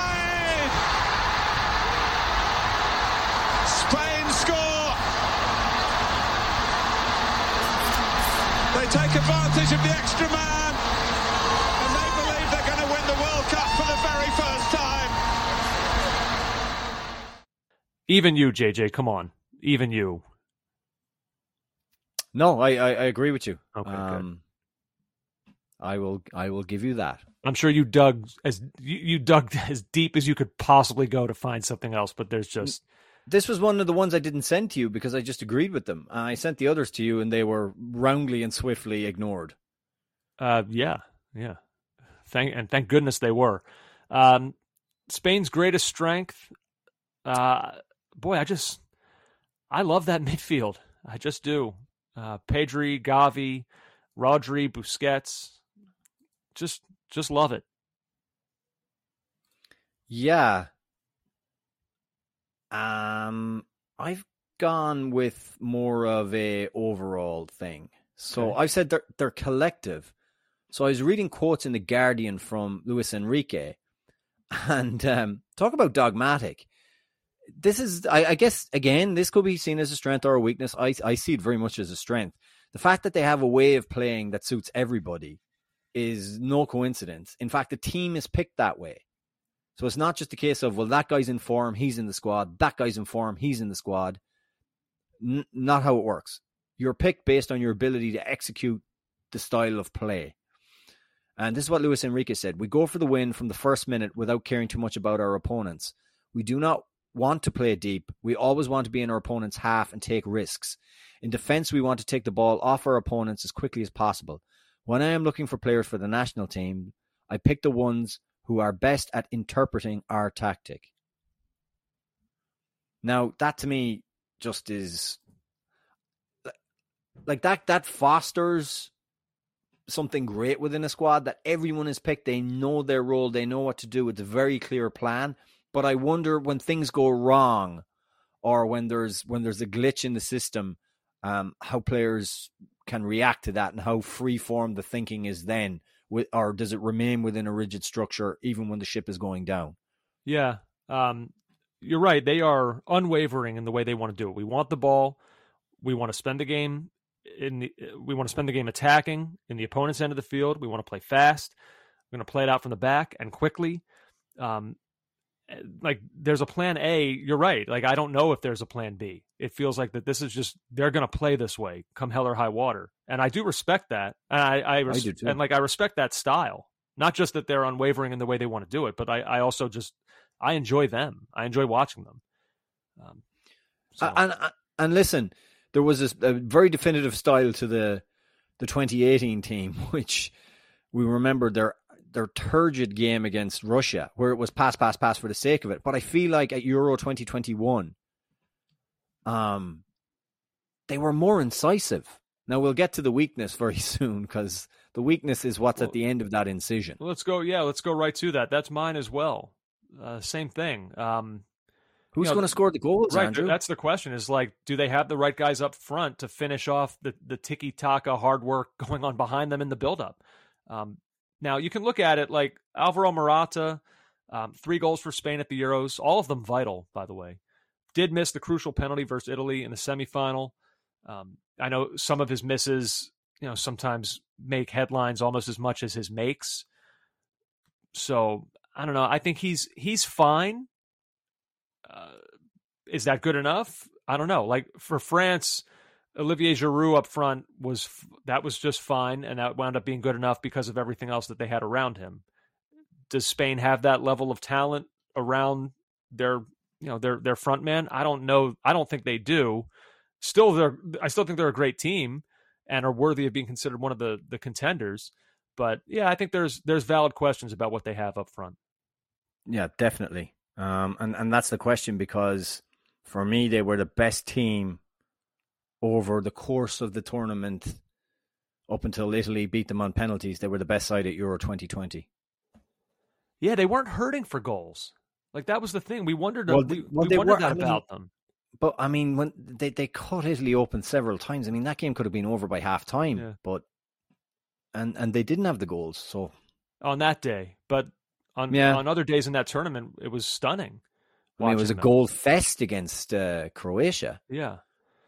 So yeah, I, I don't know. Maybe that's maybe maybe there's not as much validity to that um, as as we're letting on. I guess I guess we'll find out. Um, any team selection decisions that surprised you? There's a few. There's a few notable ones here. Can I can I just get through some of them? Yeah. because I do think some of them like so. So for one, let's deal with the the not really surprising ones that people think are surprising. And I know people want to make a big deal that David De Gea isn't involved, but we talked about system and the importance of players fitting that system. Do you want De Gea involved if it's quick play out from the back? Probably not. No, I Now, don't. thi- know I don't think he was even close to being considered. I don't think so either. And I, I know people will say, well, look at the mistake Unai Simon made against Croatia in that game I just mentioned. Remember, he let the ball under, under his foot and into the net. Right. Okay, that, mistakes can happen, but but generally, you don't want De Gea in a team that's going to play quickly out from the back. Um, I saw some stuff about Sergio Ramos as well. Like, he wasn't in the squad for Euro 2020. Like, how would he be suddenly in the squad now? I, I honestly don't think.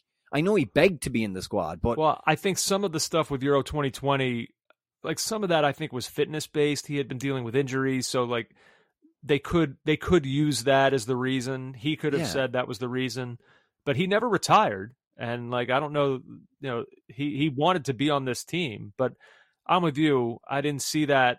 It's it's a thing because he's a huge name. He's a legend, but I didn't But see not- it as necessarily a huge shock. No, it didn't. It didn't really shock me. Um, the shock for me was, and maybe I'm reading this all wrong, but was Thiago Alcantara. Mhm. Now, whether he doesn't want to bring an injury-prone older player, I just love the idea of him off the bench. Now, he doesn't generally start for Spain under Luis Enrique, so maybe it's not that surprising. But I found it surprising because, you know, the old line that I'll continually use, he gives you something different, and he definitely does. Um, but but yeah, he's not in, and um, and as a Liverpool fan, I'm I'm pretty okay with that. Yeah, one other one here. Uh, no Kepa as well. Arrizabalaga. Uh, just I mentioned that only because it's it's just interesting to me. Like again, I think they're fine with what they've done, but like it's just interesting. So they don't bring Manchester United's keeper or Chelsea's keeper, but they do bring Brighton and Brentford's. Like neither of those guys will start, but still, just like that's just an interesting I just find that interesting. I don't know. Uh, But what what do we know about Brighton and Brentford? Like maybe not Brentford so much, but we certainly know that Brighton have a style of play that will be much closer to to the Spanish team than than say David De Gea could muster at Manchester United. It is funny. It is weird though. I, Yeah. I will agree with you. yeah, don't see that very often. Um, All right, if I ask you who the best player on this team is, who would you say? Um, I mean, I just say Pedri. Yeah, me too. Boy, I- that's a lot to like- put on such a young young player. I mean, there's a lot of games being put on he must have over 100 games now for, for Barcelona. I mean, it's crazy.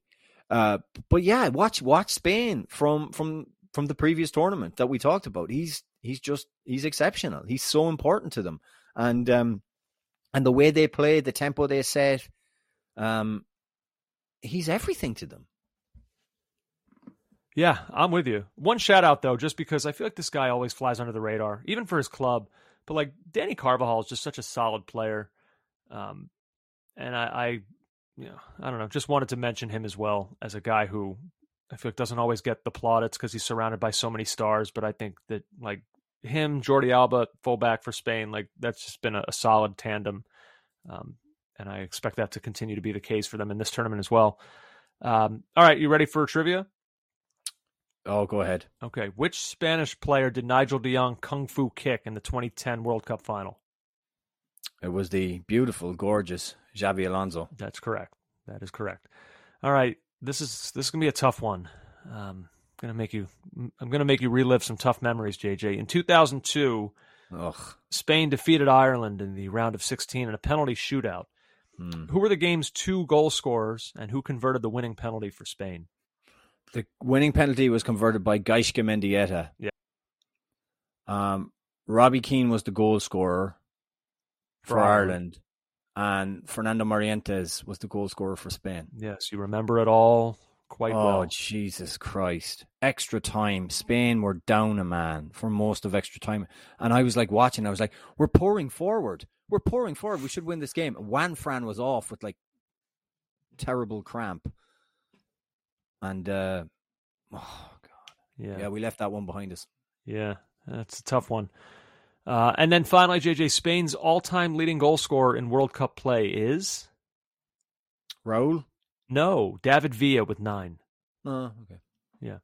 Yep, I Actually, believe he had five in 2010 alone. In that, Yeah, Raul was a bit of a failure for, for Spain. Spain were for the for the most time, 1994, uh, 1998, just disappointing on the big stage, yeah, and 2002. yeah, a little bit hard done. I know in 02, losing on penalties to South Korea. Um, what was that? That, that was the quarterfinal, right? I believe. Uh, it was the quarterfinal. Yeah, Yeah. Um, all right, and what's number one on the charts in Spain? Uh, it's a repeat. It's actually uh, Le, pa- Le Bajacta, uh, Oh. Manuel Turizo. Okay. So All right, he's doing quite well. He's doing great, and, and we're happy for him. All right. Uh, and then finally, JJ, we round out the top six favorites here with the nation that can never be counted out. That is the Germans. Um, let's go straight to their greatest World Cup moment. Again, kind of like with Brazil, not easy. Not an easy one. They have been at the center of many great World Cup moments. But I'm going to take us all the way back to maybe their, their first great World Cup moment. And this is, uh, yeah, here we go. Let's listen to it. Aus dem Hintergrund müsste Rahn schießen. Rahn schießt! Tor! Tor! Tor! Tor!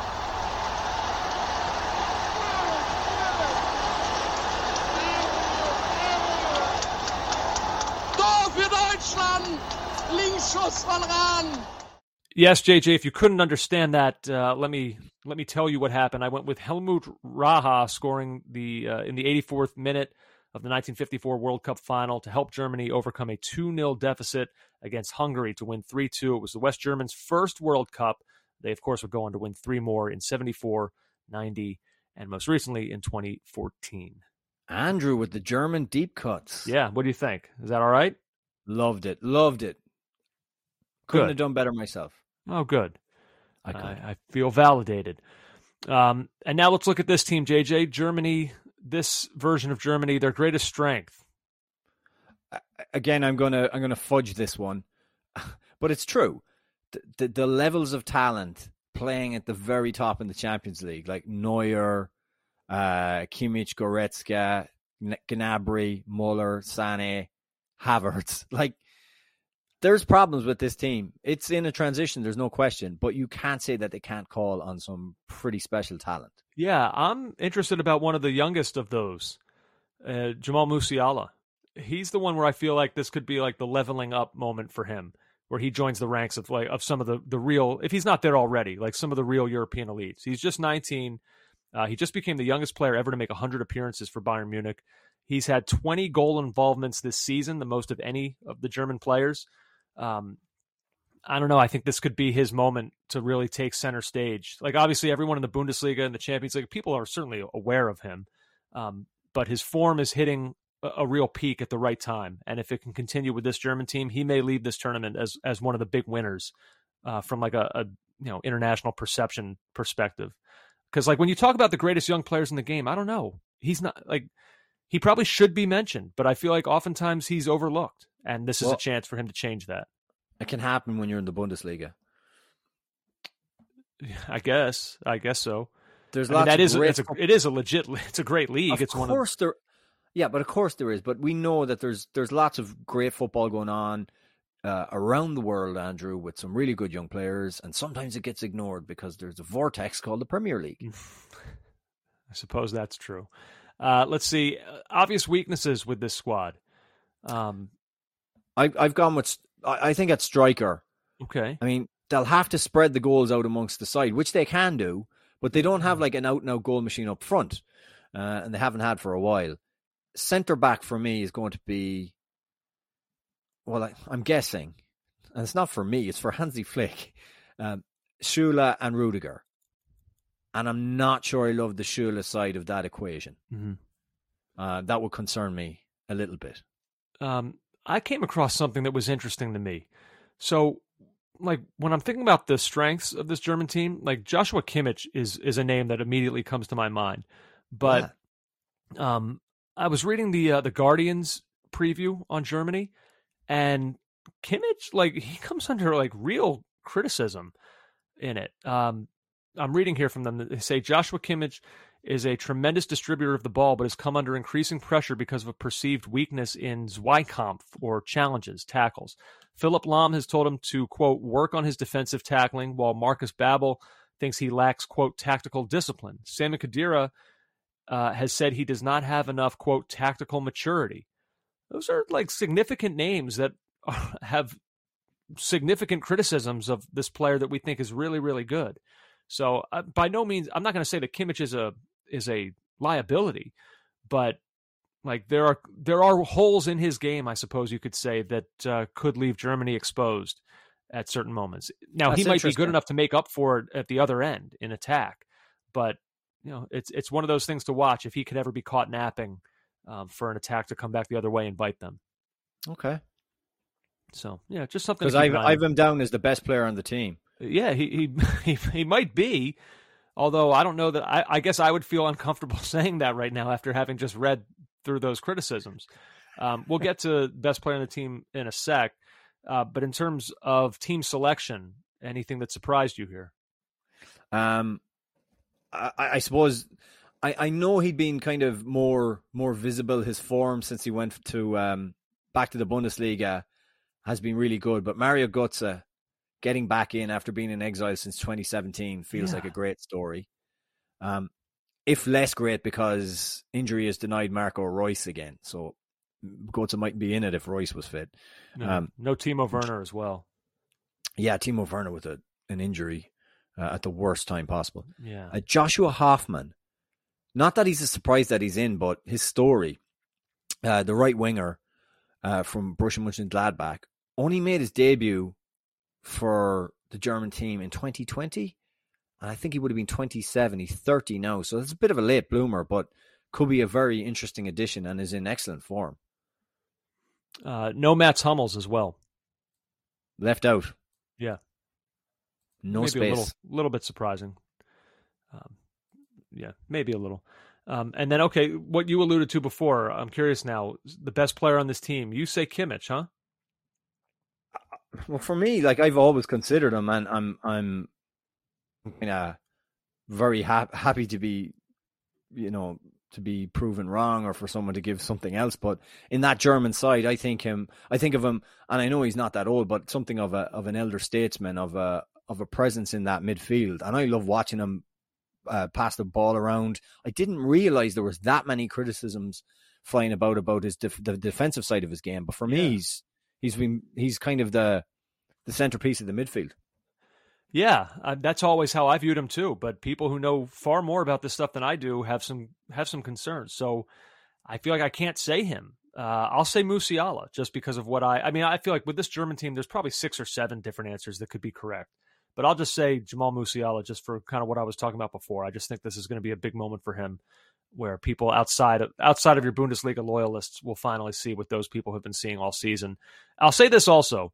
I mean, you know how I talk about Antonee Robinson's importance to the U.S. because after him, there's not a lot of guys who do what he does at that position. You mentioned before the center backs.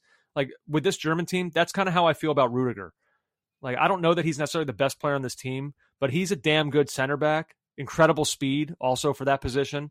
Um, and so I just feel like in terms of like his importance to this team, I don't know if anyone is more vital than what Rudiger is to this German team because that is that's a position where there's not much after him of, of real Okay. quality. So I would look at him. Um, you ready for some Germany World Cup trivia? Oh, I love it. Okay, here we go. Uh, here it is, JJ. The 7 1 destruction of Brazil. Five All different right, Germans scored that day. Let's have it. Name them. Fight. How many different Germans? They scored seven total. Five different guys scored. All so right. two guys uh, had two goals.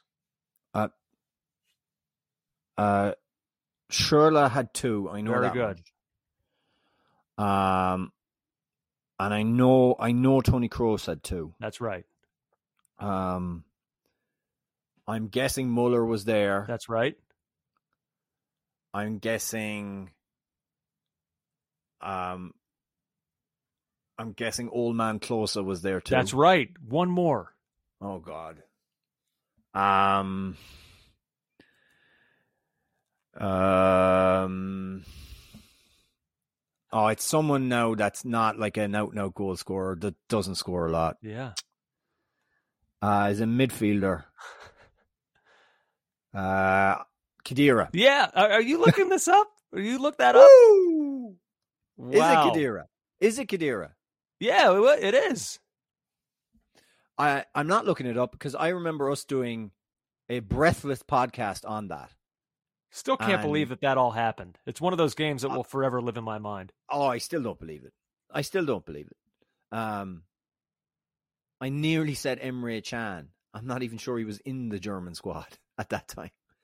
I nearly said Emre Can there. Um, unbelievable. I I- that that was just truly stunning, and it was it was made all the more awful by the cameramen who panned to the squad, and those were in the days when a camera would pan to the squad and it would or to the to the stands, and it would usually be for an attractive lady, and it would linger far too long. But no, it was like men, women, and children weeping. It was it was It was- definitely the it was the, the weeping capital of the, of planet Earth for that one. it day. was it oh no, it was truly uncomfortable because the scoreline was just so bizarre. But um, yeah. That team just from minute like what was it like twenty that twenty to thirty minute range in that game where it all just it all just unraveled. Like they just completely came up like you witnessed just a team crumbling before your eyes. And German, you know, we know how they are. They're ruthless. They are ruthless. And we it was on full display that day. I'll never forget it. can I ask you, um, just like Just Fontaine's thirteen goals, seven one is too much, isn't it? For a, for a World Cup semi final, I mean, it's too much, Andrew. You can't have that. it felt it kind of Three was, one, three one would have been a good battering. Seven one, that's too much. But the seven, it It's tells the freak of story of, what happened that day. Like you needed, I- it, it's like so- a team co- completely came apart. Like you, it needs to be more than three to to accurately tell you just how how convincing and just how devastating that was. It's got to be a number that you just can't believe. I think yeah, seven's the. World Cup semi final. It's supposed to be the pinnacle of football. You can't have a seven one. It was interesting. We um I tweeted out maybe last week or the week before, uh, your top three World Cup games of all time, and I had like things like Belgium and Japan in it, Oh, and I think game, I might have yeah. had Spain, Nigeria from '98 in it. Games like that, you know, three two whatever. And so many of our listeners had the seven one in. I'm like, how? It was such a weird, bizarre. Like it's memorable, Yeah, sure. that's that's you're right. Like that's the key. It, it would never be on my list of greatest games. It would be No. maybe number one on my list of most memorable games. Like there's a dis- Right. there's a definite distinction Yeah. between great and memorable. Um, but so weird to me, by the way. Andre Schurrle retired at 29. Like you never see that in this sport. That's just such a weird thing. That that yeah, he's happened. retired a few years now at this point. Oh yeah, 2020 was his last season. Wow. Yeah. Amazing. Um, let's see. I, I do have a couple more here, JJ. Um, oh, sorry. uh, this German, this current German star has scored 10 World Cup goals, but strangely has never scored in a European Championships. Who was that? Thomas Muller? Yeah. Isn't that weird? Weird. That's so Very strange. Yeah. Um, and then JJ, the 1990 World Cup was not exactly known for its goal scoring, but that was not the case for the Germans, who notched 15 goals across seven games en route to their third World Cup title. Who led the way for them in goal scoring in that tournament? Jurgen Klinsmann. No, Lothar Rudy Matthäus. Völler. Oh, Matthäus. Yeah, Oh, okay. All right. I, I- yeah, I think Jurgen was third for them. Uh, he so was. Uh, God. Yeah. You know when you hear uh, Americans, uh, you know, say someone from the Midwest, let's call him Clyde, and you meet him in a bar, and he's a lovely fella, and he asks you, "Oh, you, you know, are you, are you into soccer?" And you say, "Yeah," and he goes, "Yeah, I can't watch it. Too much flopping." If he'd have seen Klinsmann, I Uh-huh. mean, in that World Cup, oh my God, Andrew, like borderline disgrace. Yeah. You know, we say a lot of things in soccer are a disgrace. They're not a disgrace. That, oh, disgrace. Game's gone. Game's gone. Embarrassment. he did one flop against Argentina that got a player sent off. Now, he was tackled badly, but he, he, he did like the worm on the turf. The worst I ever saw, I think it was the 2002 World Cup. Um, I think it was Rivaldo. Rivaldo. He was getting Oh. ready to take the corner, and someone kicked Against the ball at him. Yeah, And he went down clutching his face. when the ball hit like his waist, Oh, pathetic. grabbed his face, went down like that. That to me, that's that's the worst that I've seen. Yeah. That one, yeah, that game's gone. Game's gone. Number one song in Germany right now, Andrew. Rammstein. No, oh. no. It's an artist called Peter Fox, and it's called Zukunft, Zukunft Pink, featuring Inez. Okay. Zukunft. Uh, a German uh, rap hip hop effort by a man with ginger hair. It's catchy enough. Uh, it's got a nice clubby beat. Uh, Zukunft meaning future in German. And let's hope there's a bright future for this German national team. Mm. John, Uh, that'll do it for the top six, JJ. Now, I did say that there were a couple teams just barely outside of that window of um, odds of plus 1,000 or better. The the Dutch are plus 1,200, Portugal are plus 1,400, and Belgium are plus 1,600. Um, yeah. What do you make of any of that? I, I guess Belgium is the one that's most interesting to me. I just wonder, like, this was again that that word, golden generation. This was it. Has the window closed on that, or is this kind of is this the last gasp? it, it kind of feels like it it may have closed. I mean, this team this team feels past its sell by date with De Bruyne and Courtois carrying the side somewhat. Lukaku just back from injury. Eden Hazard is a part time player at Real Madrid these days. If it's a midfield of Witsel and Tielemans, feels like a lightweight midfield. And then you've got Alderweireld and Vertonghen kind of bolstering the back line, or not bolstering it. They they're they're mainstays there, and they do seem past it. So you're wondering, can Roberto Martinez get young players like uh, Charles de Ketelaere and Jeremy Doku to give him something at this World Cup? Will he utilize them? Uh, might he go for the inform uh, Faes at centre back, the Leicester player, who's been really good, and um, maybe Leandro Trossard gets gets some kind of a look. But they definitely feel like I don't know. They This- they feel like it's over. The This is- window has closed. this is probably a conversation for another day, probably when the when the World Cup is over. But I'm I just I'm curious to get your thoughts now. let's say Belgium uh, like they have a normal World Cup. Like they're not they're not a disgrace. They're not the talk of the tournament. They're they're just fine for whatever we think their expectations are. And that's kind of marks the end of this era of Belgium. Like when it's all said and done, there was so much hype and hope for this group of Belgian players. The question of whether or not they fulfilled it, I think, will be debated for generations to come. Because I think you can make a really good argument for both sides of it. Like, if you look at Belgium coming into this era, didn't qualify in 06, didn't qualify in 2010, never had they been past the round of 16. They were generally well, actually no in 1986 they were fourth i take that back but for the most part they're kind of a, they're either a didn't qualify or they're a group stage exit kind of nation so that's sort of like the prism through which they were viewed and then this generation comes along quarterfinals in 2014 third place finish in 2018 we'll see what happens here but like i said let's say maybe it's a quarterfinal appearance we'll go with that like is that enough for for this group, or will there always be kind of that thought of ah, I thought they'd be better than that? I, I, I think I think there's their genuine feeling that they, they should have done more. I think I think there is. I mean, they got they, uh, they got to the semis and finished third in 2018. Like you're kind of saying I, anything short of Belgium getting to a final. I think they like, were unlucky that they drew France in that semi final, and they'd expended so much energy in, in beating Brazil. But I, I honestly thought, and, and they only lost one 0 But if you remember, if you remember that game, they the, the Belgians seemed to have a lot of the ball, but did nothing with it, and and couldn't break that French team down. Um, I mean, maybe it's maybe it's just a case of they've had their best period of players when when their neighbors have been really good too, and that's that's difficult. Yeah, like I said, it'll, it'll be debated for for generations to come. Um, I know I had mentioned the Dutch, Portugal. Uh, I would tell people for those, if you want us to go deep on them, your chance comes later this week. Get your mail in, send us your tweets at CO Soccer Pod, hit up the Reddit page. I'm sure there will be threads going uh, for mailbags for uh, for that upcoming special World Cup mailbag special coming up later this week. And I will drop a I'll drop a tweet and you can add in all your all your uh, questions for the mailbag on Thursday, and we will talk about Portugal and the Netherlands because I want to talk about the Netherlands in particular. Sure, yeah, we we absolutely will. God, Louis Van Gaal so says they can win the tournament. Well, he should be saying that. He's their manager. Yeah, a lot of belief there. A lot of belief there. Uh, yeah. And one other Dutch thing is that uh, uh, Ricardo Pepi scored again. Yeah, for Groningen.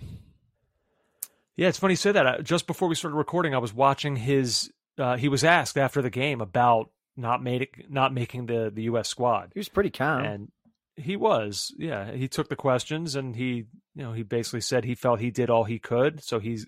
It seems like he's kind of of the approach that like, well, I I can sleep at night because I know I put myself in the position to do it. it. You know, it's it's tough. I feel terrible for him. Um, was not an easy call, and he could have he could have just as easily been on it on this on this team as Haji Wright was. I, maybe even more so. Way more but, so. Way more so. I think he's got a legitimate grievance. Yeah, that's a tough one. But uh, yeah, all that uh, all that will be covered over the course of the the next week or so. Like we said, keep checking your feeds midweek, later in the week, and then Sunday at nine o'clock Eastern time. Uh, check out our YouTube page turn your notifications on, subscribe because we'll do a live edition of Caught Offside on YouTube that night to get you ready for USA and Wales. So Tuesday podcast, Thursday podcast. Well, yes, but when the people will see it, so Monday morning, Wednesday morning, Friday morning, live Sunday night. Good. Just wanted to be clear. Got it. Got it. and by clarity, you chose the route of telling people the wrong day. Yep. That was my method to get you to clarify things, and uh, I think I was successful. Brilliant, genius, genius move by you. Hey, this this was fun. This was a lot. This was an awful lot. But you know what? The contenders of a World Cup, they deserve an awful lot.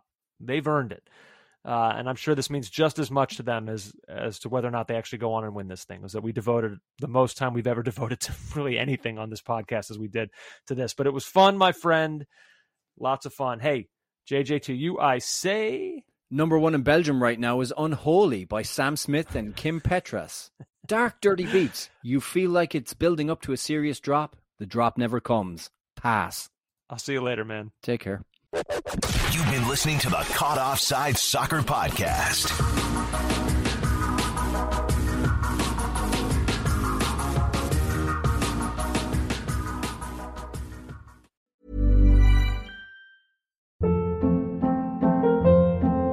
Hold up. What was that? Boring. No flavor. That was as bad as those leftovers you ate all week. Keke Palmer here, and it's time to say hello to something fresh and guilt-free. Hello Fresh. Jazz up dinner with pecan-crusted chicken or garlic butter shrimp scampi. Now that's music to my mouth. Hello Fresh. Let's get this dinner party started. Discover all the delicious possibilities at hellofresh.com. Even when we're on a budget, we still deserve nice things. Quince is a place to scoop up stunning high-end goods for 50 to 80% less than similar brands. They have buttery soft cashmere sweaters starting at $50, luxurious Italian leather bags, and so much more. Plus, Quince only works with factories that use safe, ethical, and responsible manufacturing. Get the high-end goods you'll love without the high price tag with Quince. Go to quince.com slash style for free shipping and 365-day returns.